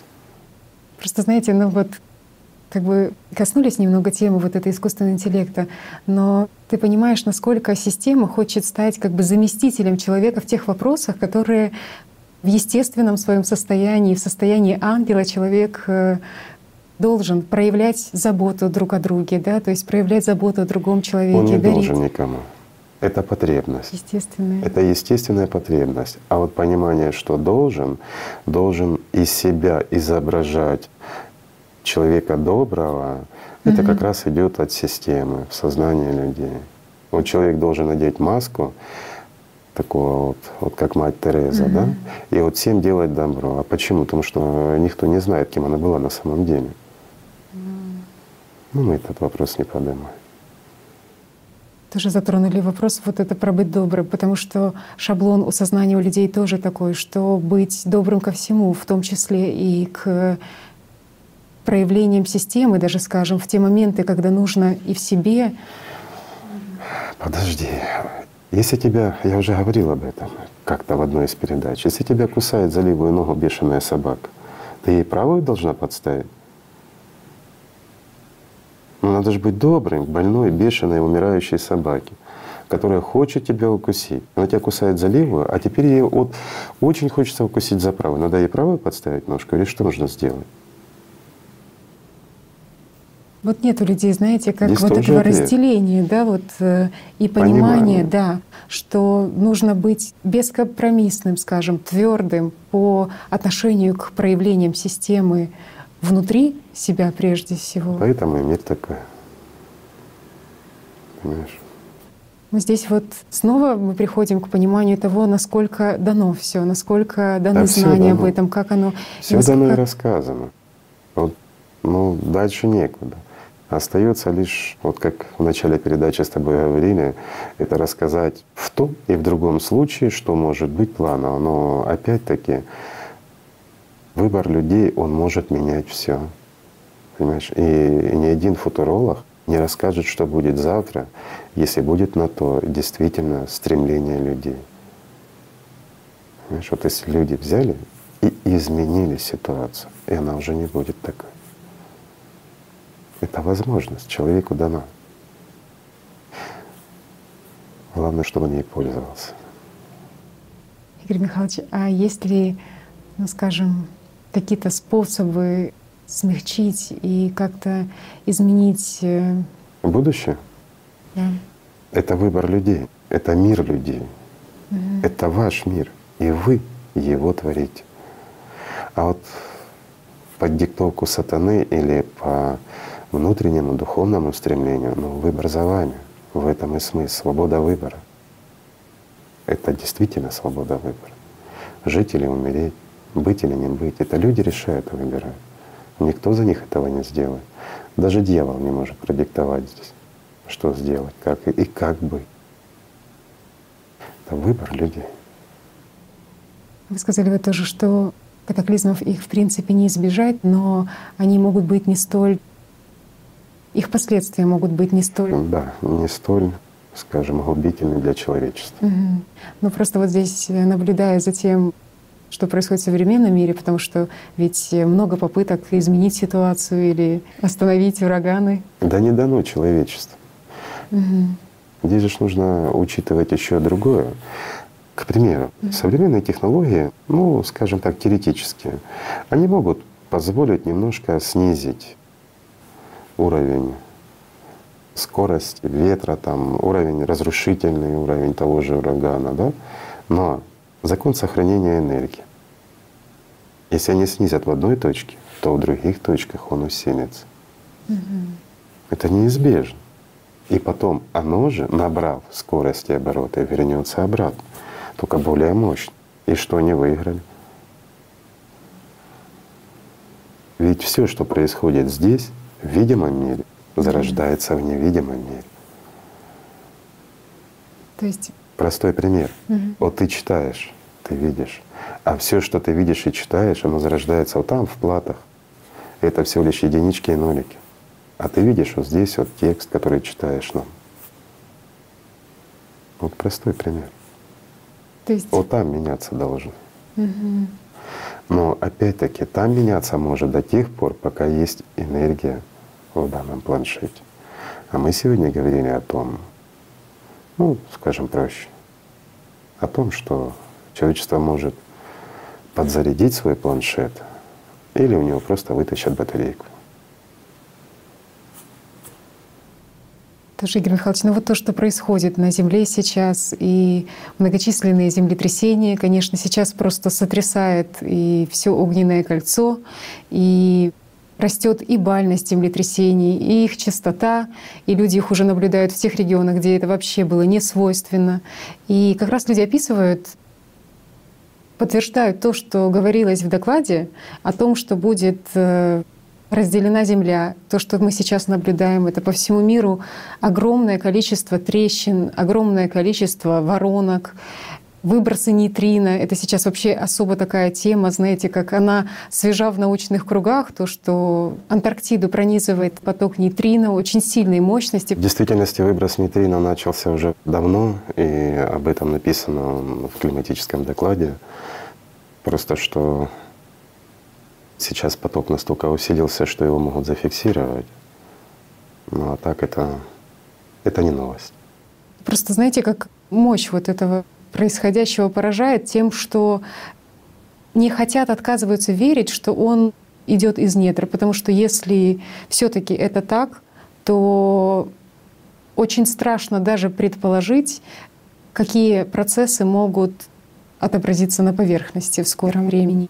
Так они отображаются. Почему уходит вода, почему, как ты говоришь, происходят расколы почвы. Это же все единый процесс. Ведь в действительности усиление дождей, нарастание засухи, климатические изменения, скажем так, тропические дожди, которые начались у нас, Это все единый процесс. Его нельзя рассматривать отдельно, понимаешь? Это, ну, скажем, как организм. Организм, он целым организм. Если мы будем брать один орган, забывая за весь организм, то мы его никогда не вылечим. Да, так и здесь. Угу. И ты понимаешь, как бы, ну а какое глобальное потепление, да, о котором говорят, когда мы видим, что в той же Африке, в Алжире, в Марокко, в Саудовской Аравии вообще снег выпадает, да, то есть э, ну, некоторым не тепло. нарастает, да, некоторым... средняя температура общая, она нарастает. Угу. Это приводит к таянию ледников, ну и многим другим событиям. Но это всего лишь один из параметров, который можно замерить и который можно увидеть. Но происходит много того, что, скажем, люди не замечают пока что. Но оно глобально. Ну, действительно, оно же писалось все в докладе, да, и в докладе как раз-таки по климату и писалось, насколько взаимосвязаны вообще все эти процессы, и нейтринная активность, и септонная активность. Ну, опять-таки септонная. Септонная угу. для людей это же такое непонятно, что это. Вот понимаешь, вот тоже вот интересный вопрос. Угу. Вот физики много рассказывают сегодня о таких гипотезах, как, ну, скажем, теория струн, о том, что весь мир произошел из одной частички, ну, масса других гипотез, которые тяжело человеку, скажем, далекому от физики, принять это все. Почему? Потому что там не то, что сказка, а даже больше, чем сказка кажется. А то, что вот написано в докладе по исконной физике, о септонах, о мироустройстве, то, о чем рассказывалось, Бог знает когда, и находят же исторические подтверждения, то есть артефакты, на которых четко отображено, как устроена та или другая материальная часть, из количества этих септонов и тому подобное. Ну, это как-то вот кажется ну, фантастически. И вот самое забавное, что физики далекие от «АЛЛАТРА», когда сталкиваются с этим докладом, ну это же говорят, ну это ж так, это даже не гипотеза, это фантазия. А вот бозон Хиггса — это реальность для них. Mm-hmm. Не для всех, многие смеются, конечно, над этим, но для тех, кому это было выгодно, на грани закрытия этого ЦЕРНа, да, когда уже его хотели закрыть, финансирование урезали, здесь раз и открытие, величайшее, эпохальное открытие время. За доклад вообще огромная благодарность, потому что, знаете, в то время, когда они друг другу пишут свои доклады в четырех томах, очень mm. научно, очень все замудрено, да. красиво.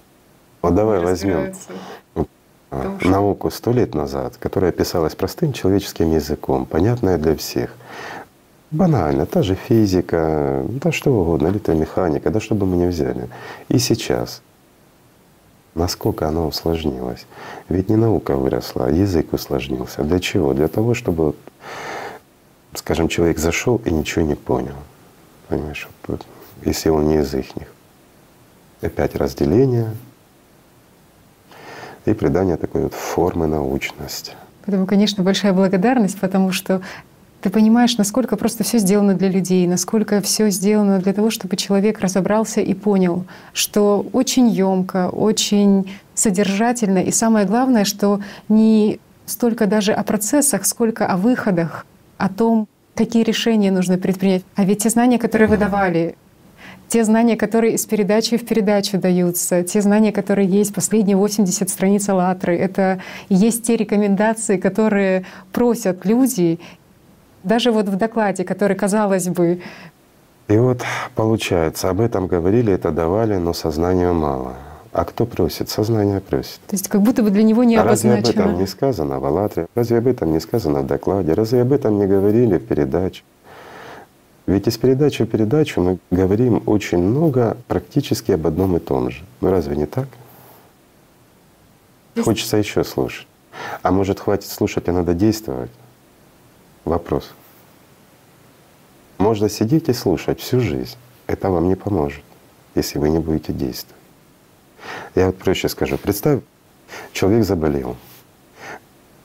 Приходит к нему доктор. И доктор говорит, надо принять то или другое лекарство. Человек говорит, хорошо. Проходит день, человеку становится хуже. Он опять звонит доктору уже. Говорит, доктор, но мне хуже. А доктор говорит, ты принимал лекарство? А что, говорит, еще и лекарства надо принимать? А я думал, поговорю с вами, мне станет легче. Ну разве не так у нас получается? Да, но знаете, вот вы говорите, что из передачи в передачу как бы говорите и повторяете, но есть и другая сторона, потому что люди очень делятся тем, что когда однажды они слышат что-то в передаче, то, что озаряет их, и они думают, что они никогда в жизни этого больше не забудут, это навсегда оставит внутренний отпечаток. Да, но что еще так интересно? работает сознание. Разве мы об этом не говорим? Но что интересно и в чем благодарность, потому что возвращаясь уже к передачам, которые были ранее, они вдруг в состоянии, скажем, Эврика понимают, что так об этом же говорилось, так вот же оно давалось. Но в тот момент как будто бы за той информацией, которая давалась… И насколько хватает этого понимания? Все зависит от человека самого. Ну, в действительности, ты права, все зависит от человека. Если человек хочет, то ему достаточно один раз услышать, понять и больше никогда не спотыкаться. Но большинство, к сожалению, находятся под такой тотальной властью системы, что даже вот сиюминутное прозрение, оно очень быстро затирается сознанием. Почему? Слишком много отвлечений. И то нужно сделать, и там что-то, там что-то посмотреть. И тут же начинаются игры сознания.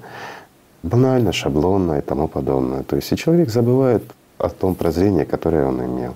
Потом испытывает некую тоску, потом вспоминает, думает, ну, ну Вроде бы же и помню, вроде же и знаю, ну как-то нет вот этого вдохновения. Да, надо вот наблюдать, надо работать, надо освобождаться, ну как-то вот не хочется. Почему? Потому что опять власть вот этого диктатора в голове. Ну разве не так? Да. А как раз оно же дается все для того, чтобы человек избавился от этого диктатора. Как раз и рассказываем. Если сознание говорит «не делай», то бери и делай. Особенно, когда вопрос касается духовного. Если она говорит, а подожди, ну, ну, ну зачем тебе там делать то или иное, да? Ну, ляжь, полежи, все пройдет, да вставай и иди. Вот в этом смысл. Если она тебе говорит, молчи, говори.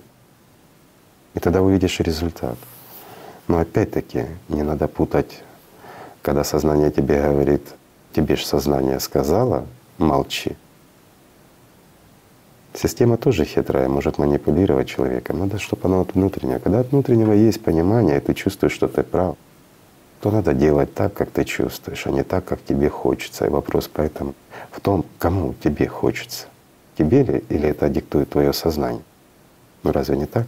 Потому что вы говорите, есть уже и практическое подтверждение. Вот как и раз, много. Да, и люди говорят о том, что именно применив это на практике, ну, то все, что вы говорите, наблюдают за тем, что действительно каким образом все меняется. Дышать свободнее. Дышать свободнее, и что и в голове уже нет мыслей плохих, и контролироваться они начинают. И оказывается, дьявол не такой уж он и сильный, как казалось изначально, да? Просто работать нужно. Да. Тоже говорили про движение «АЛЛАТРА», вы говорили про то, что ну, многие скажут, вот, что же вы все о движении «АЛЛАТРА».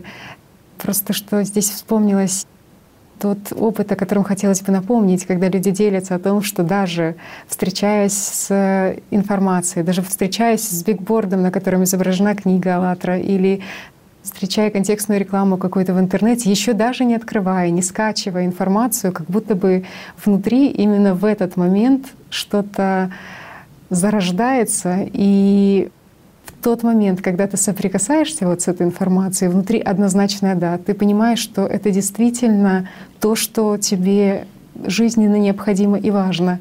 И просто что очень много людей именно отмечают вот этот момент на каком-то невидимом даже вот таком уровне, чувственном вот этого вспышки внутренней и однозначного «да». И, конечно, мне кажется, что повторяя даже, пускай из передачи в передачу, какие-то вещи, которые, возможно, как вы говорите, мы же говорим об этом, но они совершенно с другой стороны раскрывают вопрос. Потому что, ну вот мы же и много говорили и об Атлантиде, и в передаче «Все грядет» говорилось как раз про трактат Береки говорилось о том, что он начинается с истории об Атлантиде. Но такое полное и широкое понимание к людям пришло только после того, когда они получили более развернутую информацию в последующем. И очень важно все, что вы говорите, и все, чем вы делитесь. И вот тут тоже Игорь Михайлович вспомнил, что 30 лет назад вы рассказывали людям про пирамидальные комплексы, про пирамиды, которые есть э, по всему миру. Интересно, что в передаче «Нарушая законы физики», когда задали вопрос про пирамиды, вы дали следующий ответ. Я бы хотела его зачитать. Вы сказали, что вот этот аппарат на самом деле он дает понимание, для чего нужны были пирамиды. Можем ли мы хотя бы рассказать более подробно про вот эти ну, комплексы? Я отвечу вопросом, можно? Для начала. Угу. Вот. Как вы считаете, Имхотеп строил пирамиду для того, чтобы его потомки там устраивали туризм, и его страна могла зарабатывать деньги? Или для чего-то другого? А сколько таких пирамид построено по всему миру? Да, и находит, и находит есть все. намного и больше пирамиды. И они все выстроены в определенные, скажем, определенной последовательности. И они все ориентированы на Кайлас. Угу. Почему существует этот пирамидальный комплекс? Вот кто-нибудь задавался этим вопросом? Для чего? Наверное, для чего-то большего чем просто туризм, да? Ну, кто-то думает, что, скорее всего, для того, чтобы и здоровье поправить, и кто-то вообще сознание все, сознание все хранить. сводит к чему? К заработку и улучшению здоровья. В сознании больше ничего нет. Это мелкопакостное создание на самом деле. Оно всегда мыслит меркантильными интересами. Но люди тем и отличаются, что у них помимо сознания есть и личность, которая должна смотреть шире в комплексе на это все. Вот все, о чем мы говорили сегодня, ведь человечество сталкивалось с этим, и пирамиды, которые находят, слава тебе, Господи, на сегодняшний день, те пирамиды, которые были построены, скажем, не в этом цикле, то есть более 12 тысяч лет назад — ну, тот же Кайлас, если угу. взять. Да, тут много вопросов. Но уже вопрос отпадает о том, что это технически изготовлено да. было. То есть Удивляет, конечно. неприродное угу. образование. И оно было создано даже не в прошлом цикле. И пирамиды находят сейчас, которым очень много тысяч лет. Для чего они нужны были? Пирамиды одни из самых загадочных строений на планете.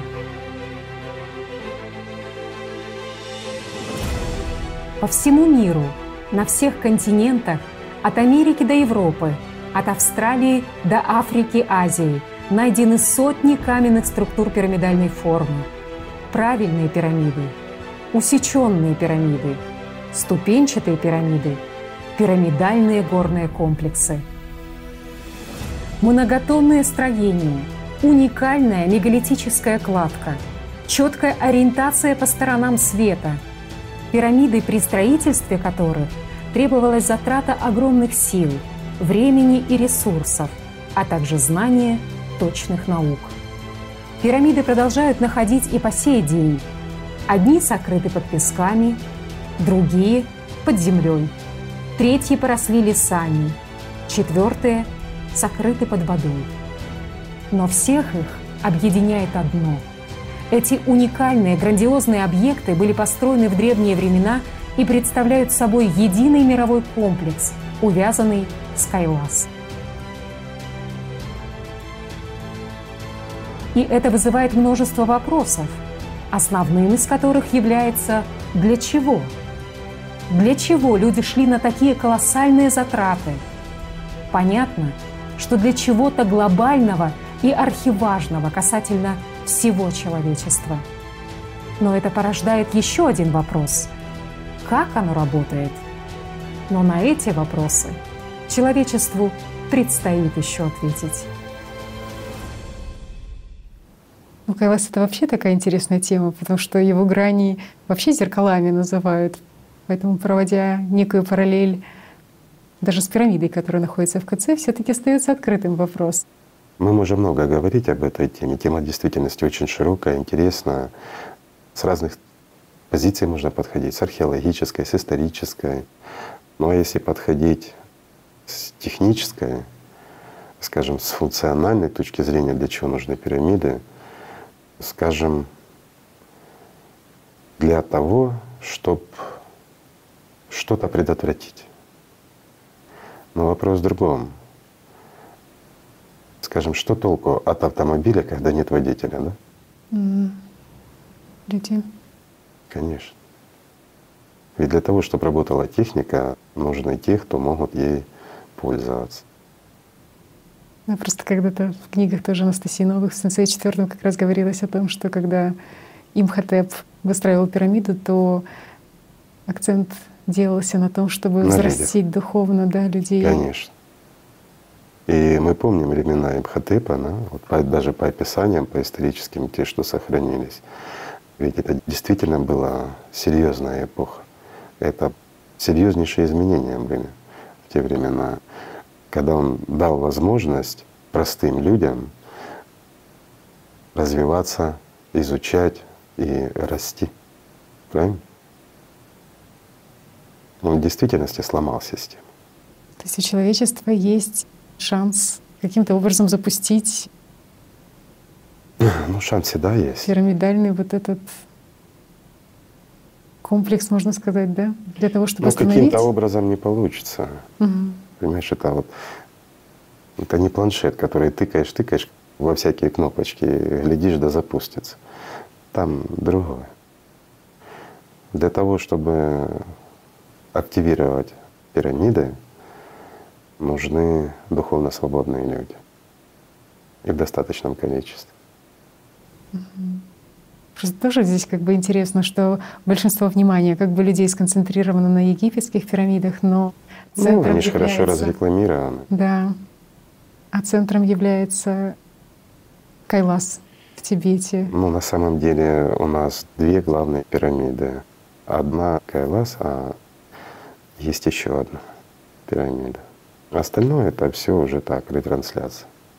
Угу насколько важно людям понимать о устройстве и своей конструкции, особенно вот сейчас, в те времена, которые непростые, скажем так. Ты имеешь в виду об энергетической конструкции, mm-hmm. но об этом много рассказано. Кто хочет, тот может прочитать и в книге «АЛЛАТРА». Все есть. Mm. Все ждано люди.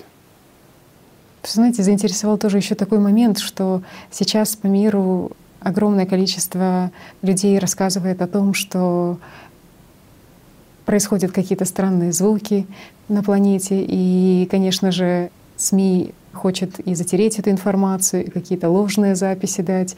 Просто люди отмечают, что во всех уголках планеты происходит где-то скрежет, где-то целый духовой оркестр, где-то... Ну, это своеобразные звуки, и опять-таки они обусловлены определенными процессами. Mm-hmm. Но об этом знали давным-давно и об этом писали древние еще, что когда это будет. Ангел вас трубит. Ну, можно и так сказать. Это всего лишь признаки, не больше.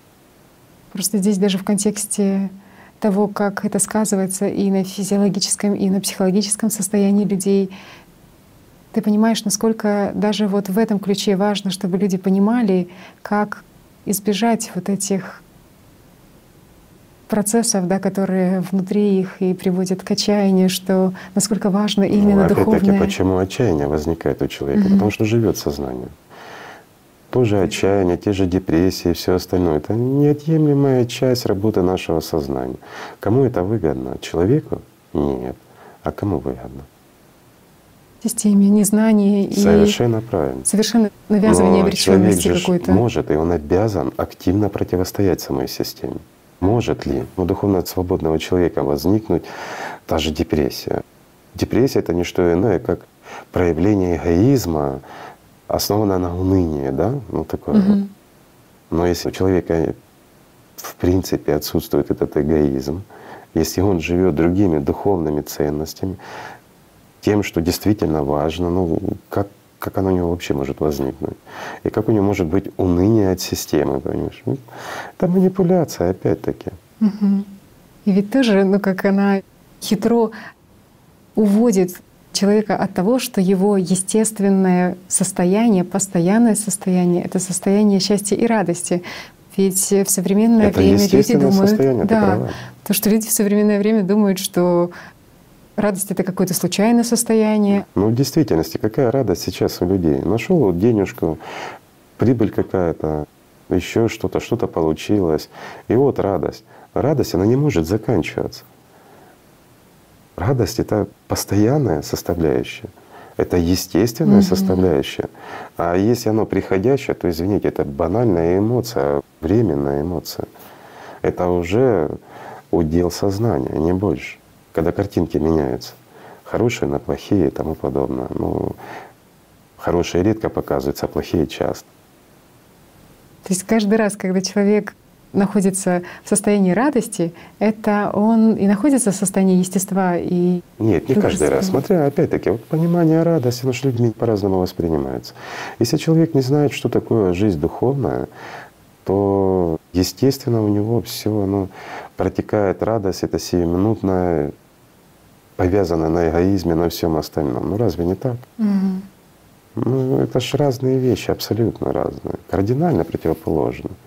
А, любовь, счастье, радость, которая исходит от мира духовного, то, что испытывает человек как личность, да ему плевать, что будет происходить с этим сознанием и телом. Ну разве не так? Но когда человек находится под властью системы, когда он действительно раб сатаны, то здесь идет манипуляция от сознания. Ведь диктуют ему программки в голове которые навязываются. И человек их воспринимает как свои. Вот они ему рассказывают, вот весь мир тебя не любит, ты вот бедный, несчастный. И человек лежит и ноет, скулит, вот врачам голову морочит только. А на самом деле достаточно что? Да, достаточно просто послать подальше это, эти мысли вместе с этим диктатором в голове. Действительно начать жить на широкую ногу, как должен быть человек жить. И все становится на свои места. И проблемы со здоровьем не волнуют и с работами, и со всем на свете. Да все налаживается. Все. В конечном счете это не суть важно, когда мы говорим о жизни и смерти. Это несопоставимые вещи. Ну разве не так? Но для сознания они крайне важны. Они гораздо важнее, чем, скажем, духовная свобода. А ведь подменяется в понимании сознания духовная свобода религиозностью. Ну это ж разные вещи, религиозность и духовная свобода, опять-таки. Все это банально работа системы на его гордыне. Просто самообман. Вот опять-таки вопрос самообман. На самом-то деле это не самообман. Он говорит, когда человек сам себя обманывает. Но в действительности как раз демоны обманывают ангела, а не сам себя он обманывает.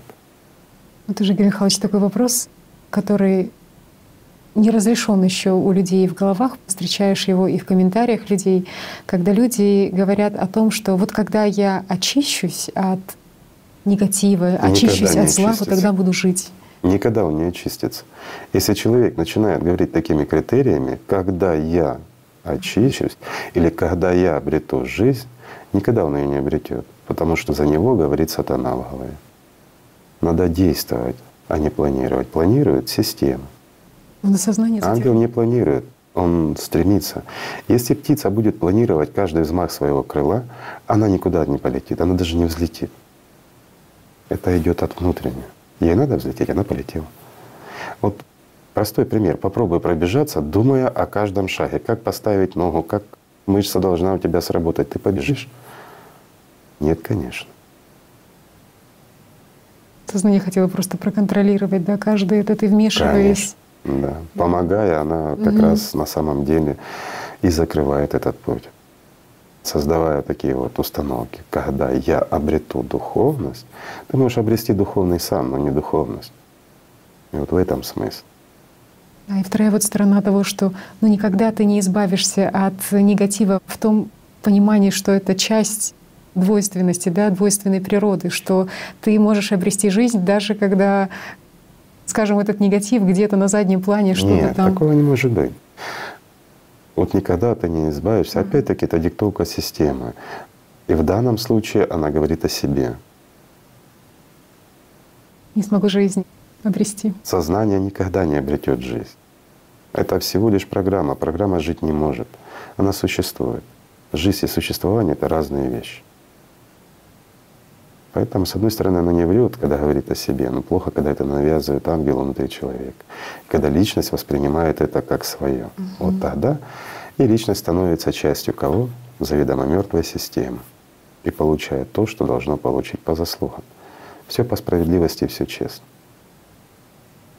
Ценность жизни в контексте климатической ситуации первая основа АЛЛАТРА «Ценность жизни» раскрывается совсем по-другому, потому что человек что имеется, речь идет о жизни истинной, что когда человек, он эту истинную жизнь чувствует в другом человеке, ведь он никогда ничего, ну, себя никак не сможет бесчеловечно вести, потому что ценность жизни имеется в виду ценность жизни этого ангела, который да. в тебе и в другом. И это же совершенно меняется модель поведения, когда основа, основа всего человечества — это ценность жизни. Ну, это естественно, конечно. Но опять-таки говорю, разделение есть в сознании, а в духовном мире есть единение. И естественно, что воспринимая духовно свободного человека, духовный свободный человек, он его воспринимает как самого себя. И он никогда не поступит неподобающе по отношению к нему. Никогда. Это невозможно. Потому что эта жизнь, она как общая, ну, как единая на всех, настоящая. И ее вот ее ценность гораздо выше всего земного. Ничто земное ну, не может сравниться с жизнью духовной, жизнью вечной. Вот в этом суть-то. Тоже существует такое как бы понятие, если ты хочешь знать, каким будет общество завтра, то посмотри, какой информацией подпитывает его сегодня. СМИ, да, его сегодня. Чем кормит его СМИ сегодня. Да. Ну это действительно так, опять-таки. Но кто формирует рынок? А ведь средства массовой информации, они также живо реагируют на рынок. Что в головах людей и к чему тянет людей, то людям и дают. Это рынок. Угу. Пока люди потребляют, извините, испорченный продукт, их им и будут кормить. И в действительности достаточно вот, просто прекратить принимать испорченные продукты. Просто не принимать. И тогда рынку вот эти же СМИ вынуждены будут давать что? Здоровые, свежие продукты. Ну разве не так? Иначе они просто прекратят свое существование. Кто выбирает? Люди выбирают, вы выбираете. Если вы хотите, чтобы вас кормили, извините, испорченными продуктами, значит будут кормить. Ну разве не так? Но на самом деле, если вот посмотреть в корень этого вопроса, то в действительности рабов системы менее одного процента, мы об этом говорили mm-hmm. уже. Они диктуют как раз волю системы вот этим 99%. И 99% они соглашаются понимают, с кем мне поговорить. Угу. Ведь последнее время кругом по всему миру говорят, что невозможно смотреть новости, невозможно читать газеты. Один сплошной негатив. Ну разве не так? И всем не нравится. Но все смотрят, все читают. Почему?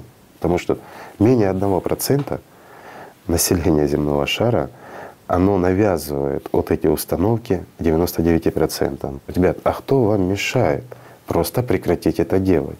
Если это не соответствует вашему требованию, если, извините, этот продукт не соответствует вашему вкусу и вашему желанию, закройте, отключите и не смотрите. Если все так сделают, кому это не нравится, то никуда не денутся эти СМИ, они будут давать то, что вы хотите. Ну разве не так?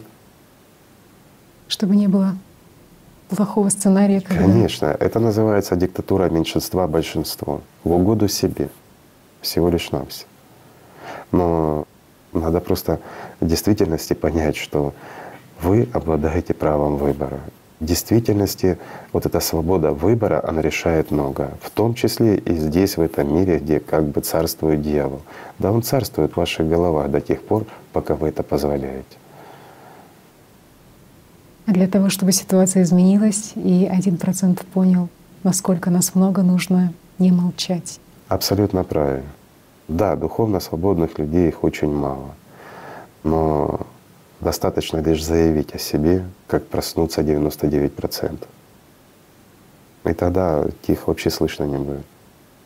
И живые будут превалировать над мертвыми.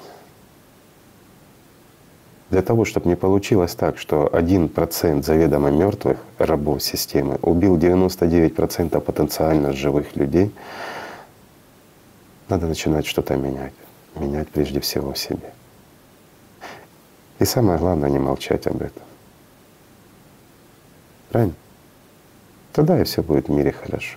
Вот это понимание, что, конечно же, перед лицом той стихии, тех катаклизмов, которые происходят, все люди абсолютно равны, и что всем дан одинаково, прежде всего, равный шанс на спасение. Справедливость. Что мир духовный, тот, кто придет в этот мир, он придет со справедливостью, то есть ну, поровну будет дан шанс каждому человеку на спасение. И всей нити в нашей сегодняшней передаче говорится о том, как важно не молчать, как важно сейчас, в этот момент, прежде всего и для себя, прежде всего и осознавая ответственность за судьбу всего человечества, уверенно сказать и выразить свое отношение и свою позицию в духовном плане. Ну, по-любому это не помешает. Вот как бы ни развивались события, мы уже об этом говорили сегодня, прежде всего духовное спасение человека — это его личная заслуга, правильно? Понятно, что вот некоторые, сколько раз мы говорили, перекладывать пытаются на кого-то ответственность, вот придет, спасет, сделает. Нет. Это как доктор. Пришел и прописал таблетки. Но принимать их должен сам, если хочешь выздороветь. Если ты не будешь принимать таблетки, то, извините, простая простуда может дать осложнение с летальным исходом. Разве не так? Поэтому здесь важно. И не стоит уповать на то, что кто-то придет, что-то сделает. Мы уже не раз об этом говорили. Да, в исключительных случаях могут за выдающиеся заслуги перед миром духовным дать покой. Ну и в редких, крайне редких случаях дать спасение кому-то. Но опять-таки, с чего-то взял, что это будешь ты, человек. Разве не так? Что ты сделал для этого? И вот здесь срабатывает опять кто? Сознание. Ну я же здесь, я ж родился, гордыня и все остальное. Ну пока это срабатывает, это уже билет в один конец, только не туда. Поэтому и надо шевелиться, надо действовать, надо прежде всего быть честным по отношению к самому себе. И вот тогда все оно налаживается. Просто быть человеком. Духовный путь, ведь он прекрасен. Что может сравниться с ним в этом мире? Самое ценное и самое важное для человека — это вот обретение этой жизни. Конечно. Самая важная ценность Ведь каждый жизни. Шаг — это определенная победа над теми же демонами. Каждый шаг — это шаг к свободе, к настоящей жизни. Насколько каждый шаг освобождает человека и придает, знаете, какой-то такой импульс внутренний, какой-то прям изоосмос и ускорение в вопросах обретения жизни и. Конечно. Ведь это жизнь. А основана на все на чем? На любви. Поэтому, друзья мои, давайте любить друг друга. Спасибо, что сегодня были с нами. Спасибо. Спасибо вам, Игорь Михайлович. Здравствуйте! В эфире экстренные новости на канале АЛЛАТРА ТВ. И мы продолжаем следить за климатическими событиями в мире. За последние годы мы наблюдаем кардинальные изменения климата. Природа поставила немало новых рекордов, нанеся серьезный ущерб людям. Подтверждение глобального изменения климата на планете мы наблюдаем ежедневно. И погода бьет новые рекорды. Важно знать о тех природных катастрофах, которые происходят в нашем общем доме. Ведь непредсказуемые погодные условия неизбежно отражаются на жизни многих людей и каждого из нас. В последнее время на Земле все чаще происходят события, которые раньше бы длились десятилетиями. Разрушительные природные катаклизмы происходят с нарастающей частотой. Количество стран, пострадавших от наводнений и их последствий, продолжает стремительно расти. Активизация вулканической деятельности в разных точках планеты. количество землетрясений увеличивается. Репортажи со всего мира. Землетрясение, наводнение, активация супервулкана. Все эти факты очередной раз подтверждают, что все грядет. В передаче «Все грядет» «It is coming» Игорь Михайлович Данилов предупреждает, в каких странах в ближайшее время произойдут климатические катаклизмы. Как бы ни скрывали этот факт, но это уже стало достоянием гласности. О том, что происходит в данный момент, расскажут наши специальные корреспонденты со всего мира. Здравствуйте, меня зовут Такудзва из Зимбабве. Я Цяцья из провинции Гуандун, Китай. Меня зовут Брэд. Я родом из Sunshine Coast, Квинсленд, Австралия. С вами репортер Милена, АЛЛАТРА ТВ из города Атланта. Меня зовут Хосе Карлитос, я из Мозамбика. С репортажем из Мексики специально для канала АЛЛАТРА ТВ. С вами АЛЛАТРА ТВ. Меня зовут Джамса, я из Бутана. С вами репортер АЛЛАТРА ТВ Фасал из Катара. Из США, Атланта. Из Германии. Из Южной Кореи. Рамадган, Израиль. Из Рима, Италия. Из Турции. АЛЛАТРА ТВ из города Иркутска. Из Таиланда. Из Молдовы. Грузии. АЛЛАТРА ТВ из Ванкувера. Объединенные Арабские Эмираты. Репортер АЛЛАТРА ТВ из Индонезии. Корреспондент США для АЛЛАТРА ТВ. АЛЛАТРА ТВ Южная Корея. АЛЛАТРА ТВ из Перу. АЛЛАТРА ТВ из Германии. АЛЛАТРА ТВ из Махараштры, Индия. АЛЛАТРА ТВ из Словакии. АЛЛАТРА ТВ из Владивостока. АЛЛАТРА ТВ из Италии. Я из Эфиопии. Этот репортаж специально для АЛЛАТРА ТВ. АЛЛАТРА ТВ Россия. АЛЛАТРА ТВ Турция. АЛЛАТРА ТВ Канада. Дубай. АЛЛАТРА ТВ в Ливане. АЛЛАТРА Япония. АЛЛАТРА ТВ Калифорния. АЛЛАТРА ТВ Италия. Сан-Пауло, Бразилия. Экстренные новости из Китая. Из Рима, Италия. Острова Чеджу, Южная Корея. Я веду репортаж из Мозамбика. Из Абу-Даби, Объединенные Арабские Эмираты. АЛЛАТРА ТВ Италия.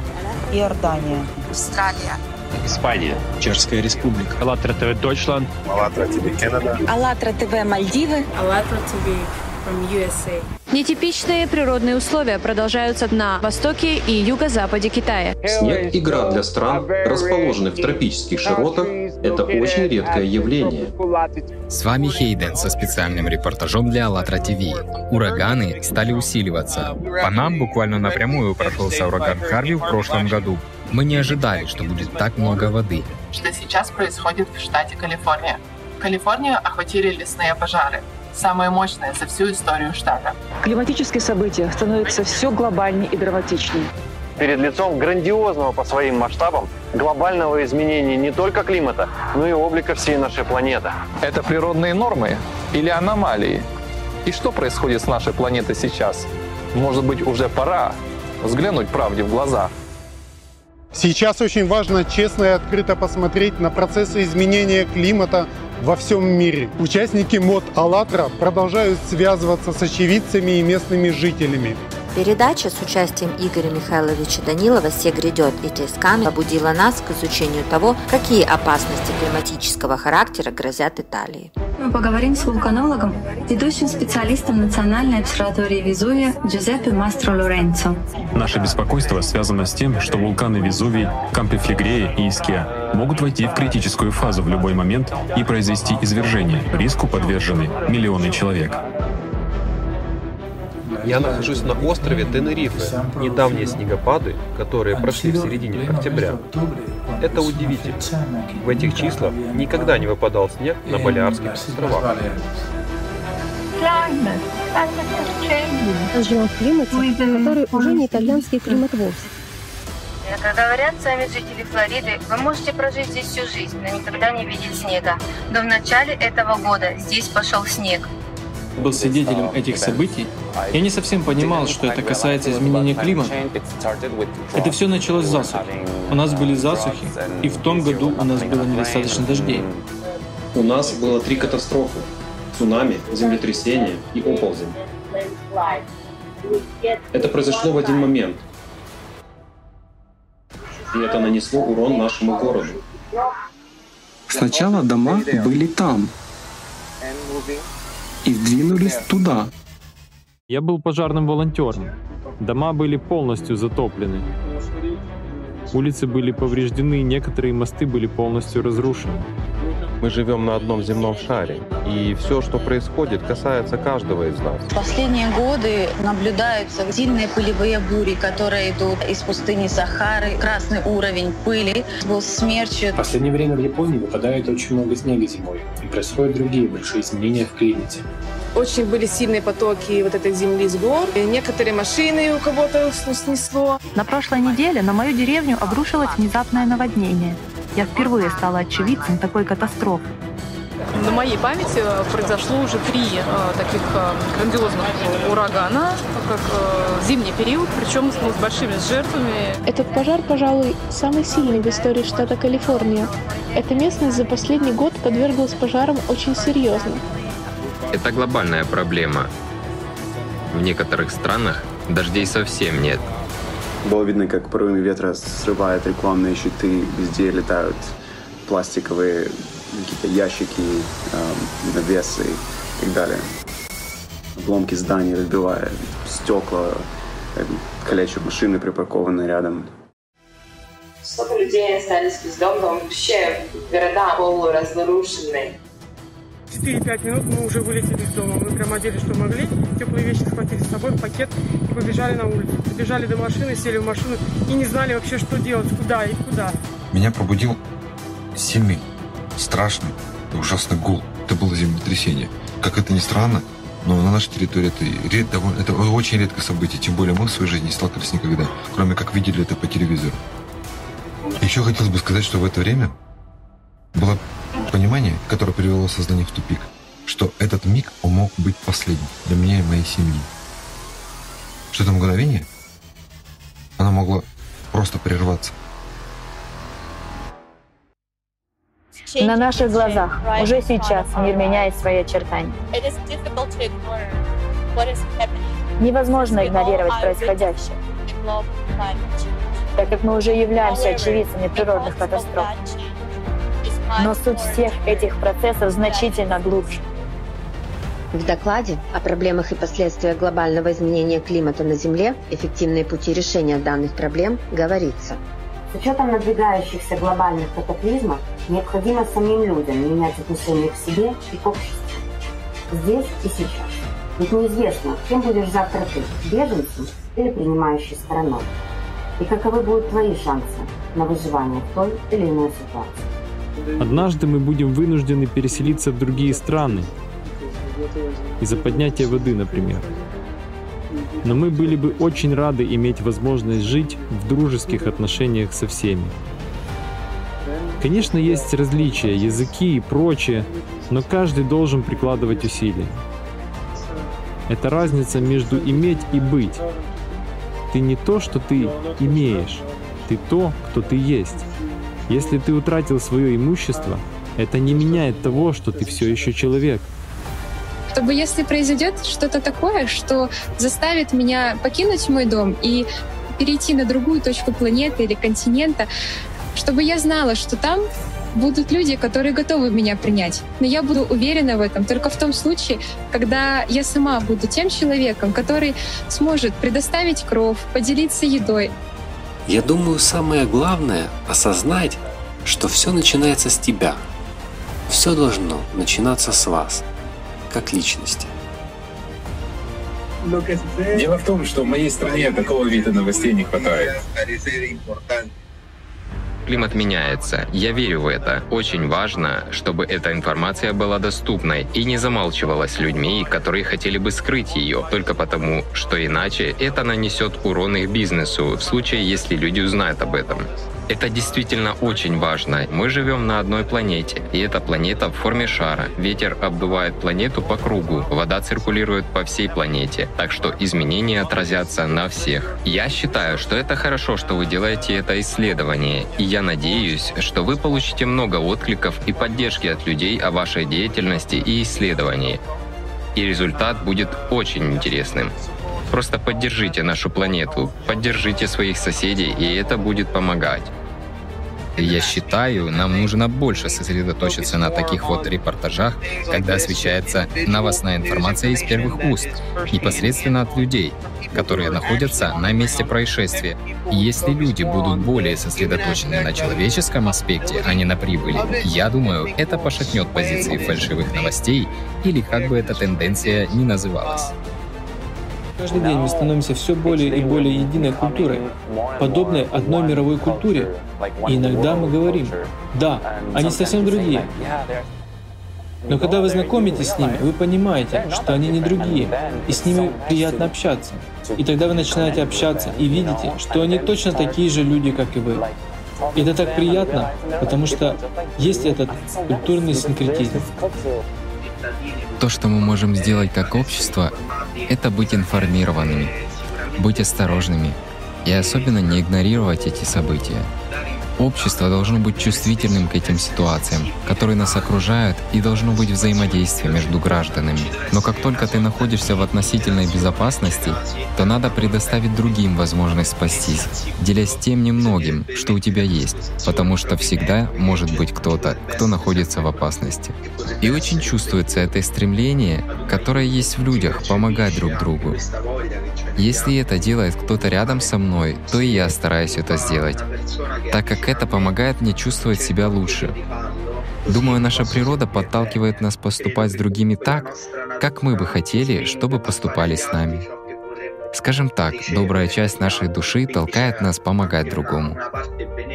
Людям нужно общаться и любить друг друга. Нам нужно искать и находить свою истинную природу, осознать, что мы одна семья.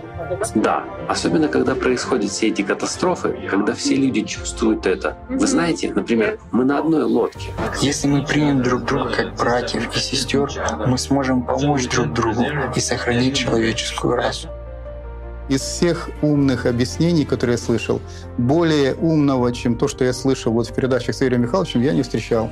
Что такие испытания даются специально для того, чтобы проверить духовную готовность или уровень развития человечества. Если оно достаточно развито, оно пройдет этот период. Если люди будут готовы помогать друг другу. Они готовы, это же есть, это показывают э, те наводнения, землетрясения, вулканы, которые сейчас происходят, и там люди идут на помощь друг другу тем, кто пострадал. Если э, только в более глобальных масштабах, планетарных, э, человечество готово э, пойти на помощь э, себе подобным, то есть люди с Африки пойдут на помощь людям там, с Америки, да, или наоборот, то тогда мы можем спасти, ну, поддержать друг друга. Отдых – это не тогда, когда ты совершил какое-то действие и получил награду. А подвиг – это когда ты прожил всю жизнь хорошим человеком.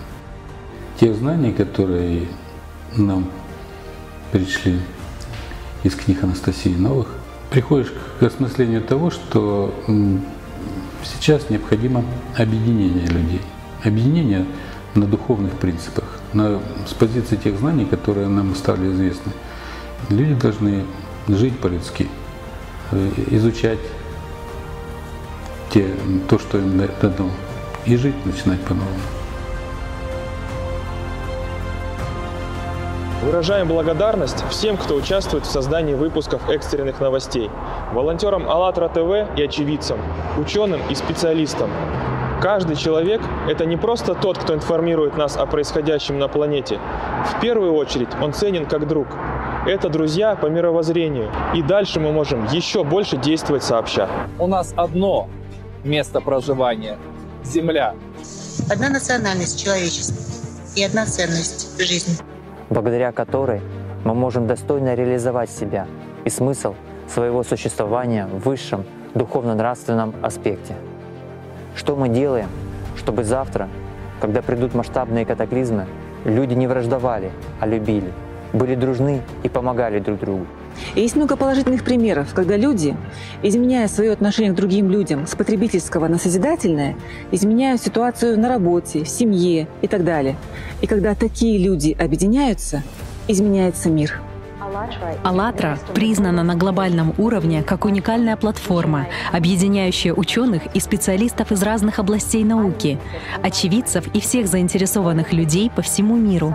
Спасибо вам за все. Мне нравится этот форум и то, что происходит в «АЛЛАТРА». Это замечательно, потому что это объединяет людей со всего мира. Мы можем реально взглянуть на то, что происходит, используя технологии, например, те, которыми мы пользуемся сейчас, чтобы поговорить друг с другом. И да, это именно тот вид форума, который у нас может быть. Чем более интернациональным будет форум, чем больше людей будет иметь возможность поговорить друг с другом, тем будет лучше. Слушаешь человека через э, экран, через скайп, неважно, с другой точки планеты, появляется вот это чувство, что любая ситуация, происходящая в мире, она нас всех объединяет и всех нас касается. Это очень позитивное и очень необходимое движение из того немногого, что я пока что видел, которое идет в том направлении, в котором нам, как миру, нужно начать двигаться.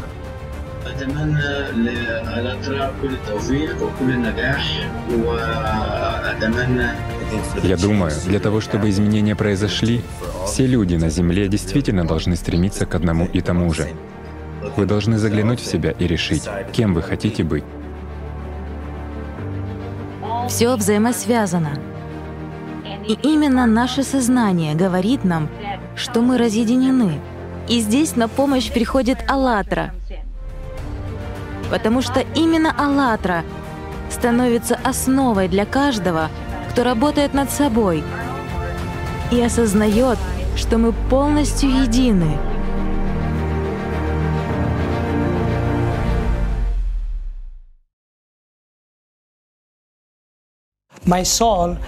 Моя душа подсказывает, что все люди равны, вне зависимости от того, какая у кого религия.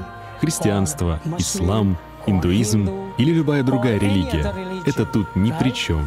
Проще говоря, все люди одинаковы. Потому что мы люди, понимаете? Мы хотим жить в хороших взаимоотношениях со всеми, любить друг друга, уважать. Это самое главное. Когда ты свободен внутри и не испорчен какими-то политическими взглядами или другой информацией, тогда ты можешь видеть человека таким, какой он есть, настоящим. То, что есть в каждом из нас. То, что у человека внутри, это важнее. Это внутренний мир человека. Есть э, мир, в котором мы живем, да, и есть мир духовный. Он так же самое реален, больше, чем реален, чем то, что мы видим. Вот. Мы можем чувствовать. Если я, например, черный, а кто-то белый, то это не значит, что мы враги. Если внутри человека живет та же любовь, что живет внутри у меня, то мы едины. В нашем понимании слова «любовь» это означает «сюш». Однокоренные слова «сюмди» — это радость. Вот первое, самое главное в жизни — это, конечно, любовь, радость. Ты не обращаешь внимания на религию или национальность, а обращаешь внимание на дружбу. Объединяет народ общее — это любовь. Это, безусловно, душа, наша самая ценная для каждого человека только она, потому что благодаря ей мы действительно являемся людьми. В присутствии Духа у нас есть свет, есть то, что мы ощущаем, и что так вот так сразу и не опишешь, и не расскажешь. Чтобы научиться сочувствовать ближнему, необходимо для начала серьезно разобраться в самом себе. Нам нужно научиться слушать друг друга и относиться с уважением. Это первый важный шаг. Я так думаю, это отношение к тебе, это самое ценнейшее. Любовь. То же самое. Отношение, любовь. Но сразу же видно, как относятся к тебе. Это самое, я думаю, ценное. Мы все хотим чувствовать уважение, любовь, тепло и благодарность в сердце. Мы ценим это. Также мы счастливы, когда есть возможность выразить благодарность другим. Это есть то общее у нас, что нас всех объединяет. Мы все едины в стремлении к счастью. Все хотят быть счастливыми. Какой бы ни была моя жизнь, необходимо найти внутреннюю основу. Как я сказал ранее, это любовь. А любовь связана с Богом. Любовь объединяет людей и счастливыми делает. Ну, Это очень важно. Э, Когда дружба, любовь — это все. Взяться за руки в уважении и принятии — это очень существенно и важно. И это то, что объединяет людей. Нам необходимо быть вместе. У всех нас есть человечность, которая соединяет нас друг с другом. Это то, что никогда не заберешь у людей. Это наша уникальная способность. Делать что-то для других, привносить улыбки на лица, видеть их счастливыми и спасать — это делает меня счастливой. Люди могут чувствовать друг друга, объединяться и проявлять заботу. Доброта и любовь к людям — это не валюта. Ты делаешь это, не ожидая что-то получить взамен. Ты делаешь это просто так. Просто поступать правильно по отношению к людям — это то, с чего начинается любовь. Просто помогать друг другу. Важно принимать людей такими, какие они есть. Здесь должно быть место для всех нас. Мы, в первую очередь, должны раскрыть все лучше, что у нас заложено.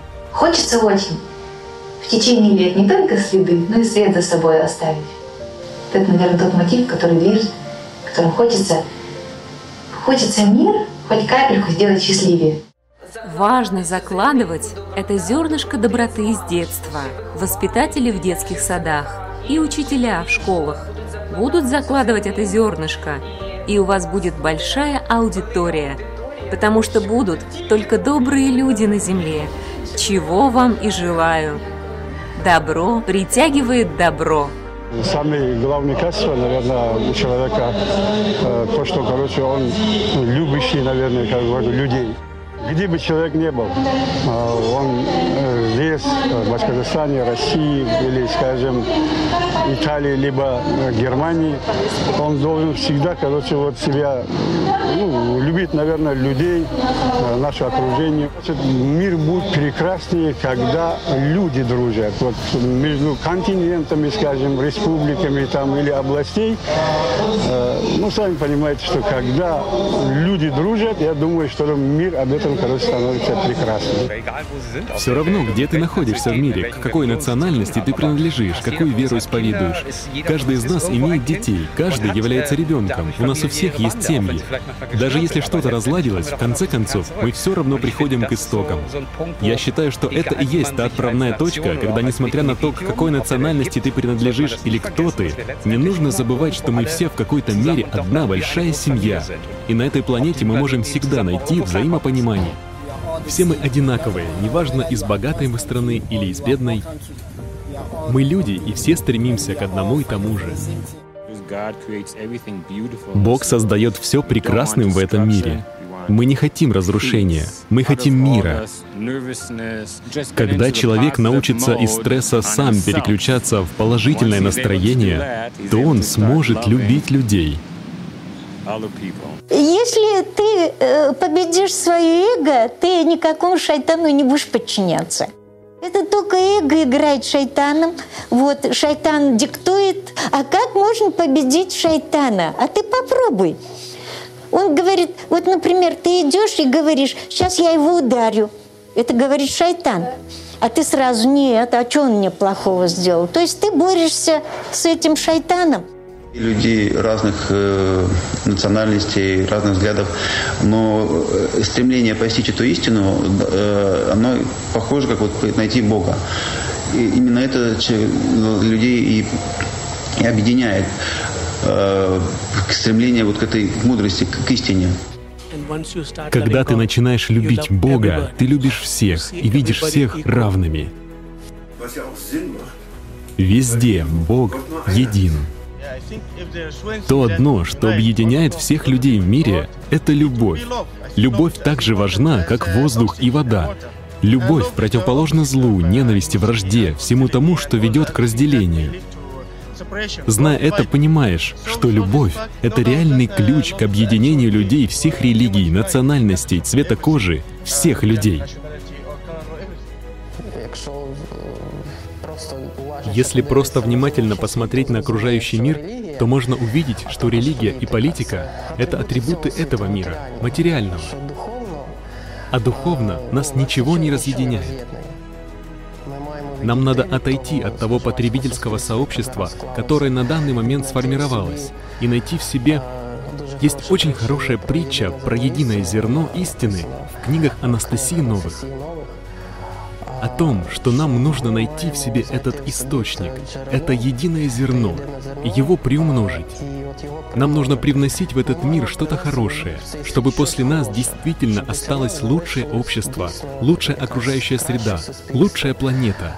А самое главное, это отображается в нашем лучшем внутреннем мире. Чтобы тут действительно царила любовь, взаимопонимание, взаимопомощь. Вот это нам нужно приумножить. Я верю, что нужно быть честным, открытым, искренним человеком.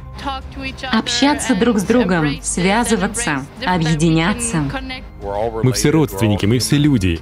Любовь — это теплота, доброта, то, что несет душа человеческая. В людях есть то, что может разделять, а есть то, что наоборот, может объединять. Если мы больше фокусируемся на этом, то сто процентов люди больше любят друг друга. На всех людей. Неважно, черные, белые, мусульмане, евреи или христиане.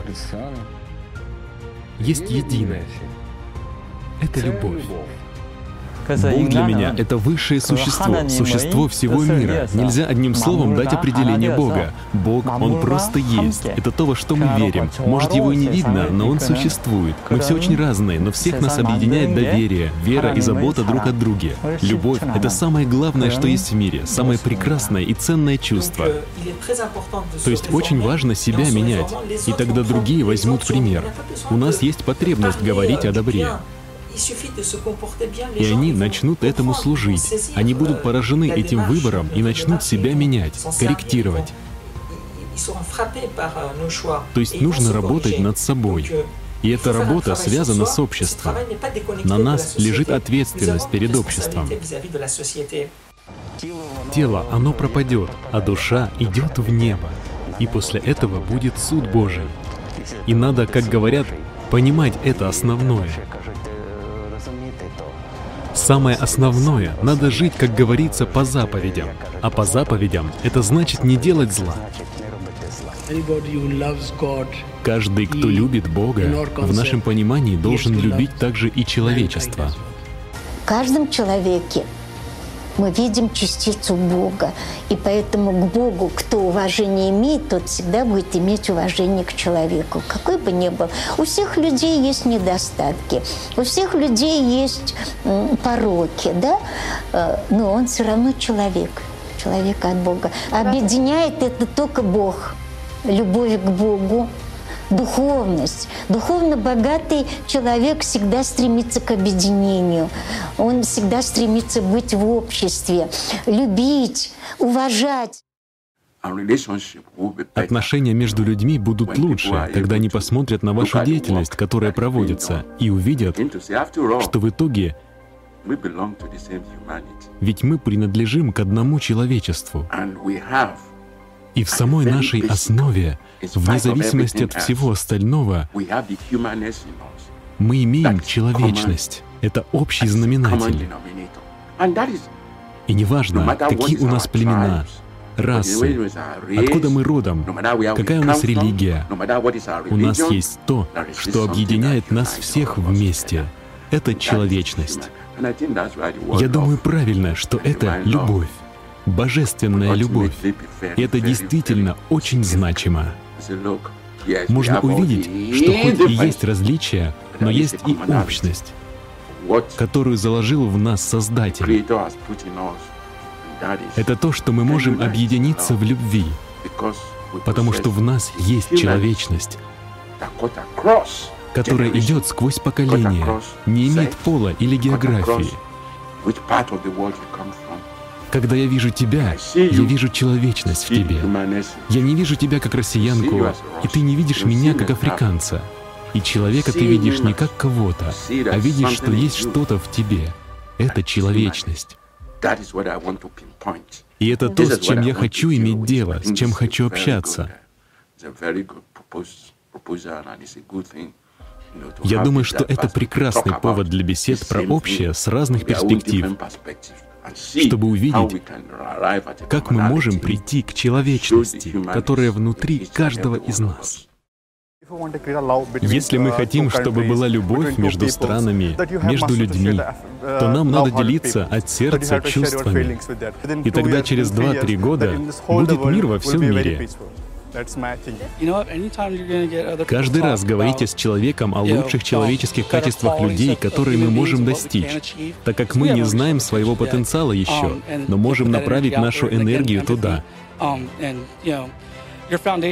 Вашей организации нужно продолжать культивировать это, чтобы плодородно расцвело. Вам нужно посадить зерно. Это очень важно. Я думаю, что время пришло, и что все больше и больше людей, в том числе и я, открываются для того, чтобы передать этот месседж. Нам нужно распространять добрые новости, воодушевляющие. Спасибо, ребята, что делаете прекрасное дело. Спасибо за возможность. Если один человек сможет активироваться, многие другие поднимутся, многие помогут. Это говорю к тому, что иногда необходим даже один человек. Просто убрать наши эгоистические нужды и поддерживать друг друга. Очень бы хотела, чтобы были люди на телевидении, и чтобы в газетах журналисты размещали больше статей о таких объединяющих встречах, какая у нас сейчас проходит. Насколько прекрасная вещь происходит прямо сейчас. И если в каждом сообществе, в каждой стране есть такие группы людей, и я уверена, что они есть, то тогда таких новостей будет больше, чем убийств и покушений. Те новости на выворот, но мы лучше этого. Мы слышим внутри обе стороны и можем их контролировать, как сказал брат Санджи. Мы можем контролировать сознание и мысли. И ты сказала, что мысль — это корень. Поэтому для меня, когда речь, действия и поведение человека согласуются, тогда это настоящий человек.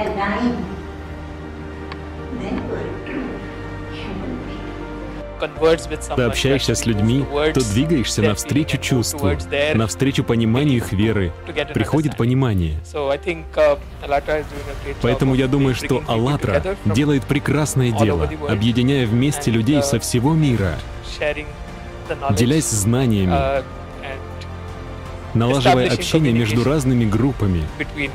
uh, Это прекрасно. Спасибо вам. Это невероятное движение. Даже глядя на цифры, хоть я еще мало прочитала. И действительно, в основе движения — волонтеры. Этой организации не нужно финансирование из какого-то источника, потому что не хочется, чтобы диктовали, как кому думать, делать. И я думаю, что на сегодняшний день это очень выдающееся движение, учитывая то, что сейчас тенденция в мире, когда нам говорят, как думать и что думать, это действительно очень впечатляюще. Это очень большая задача. Я очень надеюсь, что люди почувствуют этот дух, в котором это все делается, и будет еще больше людей, которые согласны с вами. Когда пришла «АЛЛАТРА», знание об «АЛЛАТРе», то есть оно все соединилось, все стало единым и все стало понятно. То есть как будто бы все частички собрались в одно. Когда люди объединены не на чем-то внешнем, а вот э, на чем-то внутреннем, на духовном, да. Ты смотришь на человека, и он кажется тебе близким и родным.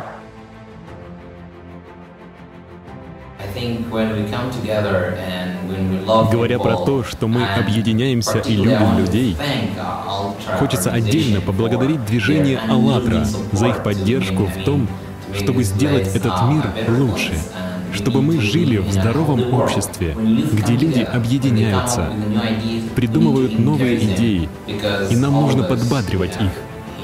Потому что у нас у всех есть эта человеческая суть внутри. Давайте объединяться и давайте любить друг друга. Наше обращение всем участникам «АЛЛАТРА» Всегда продолжайте отдавать. Добро порождает добро.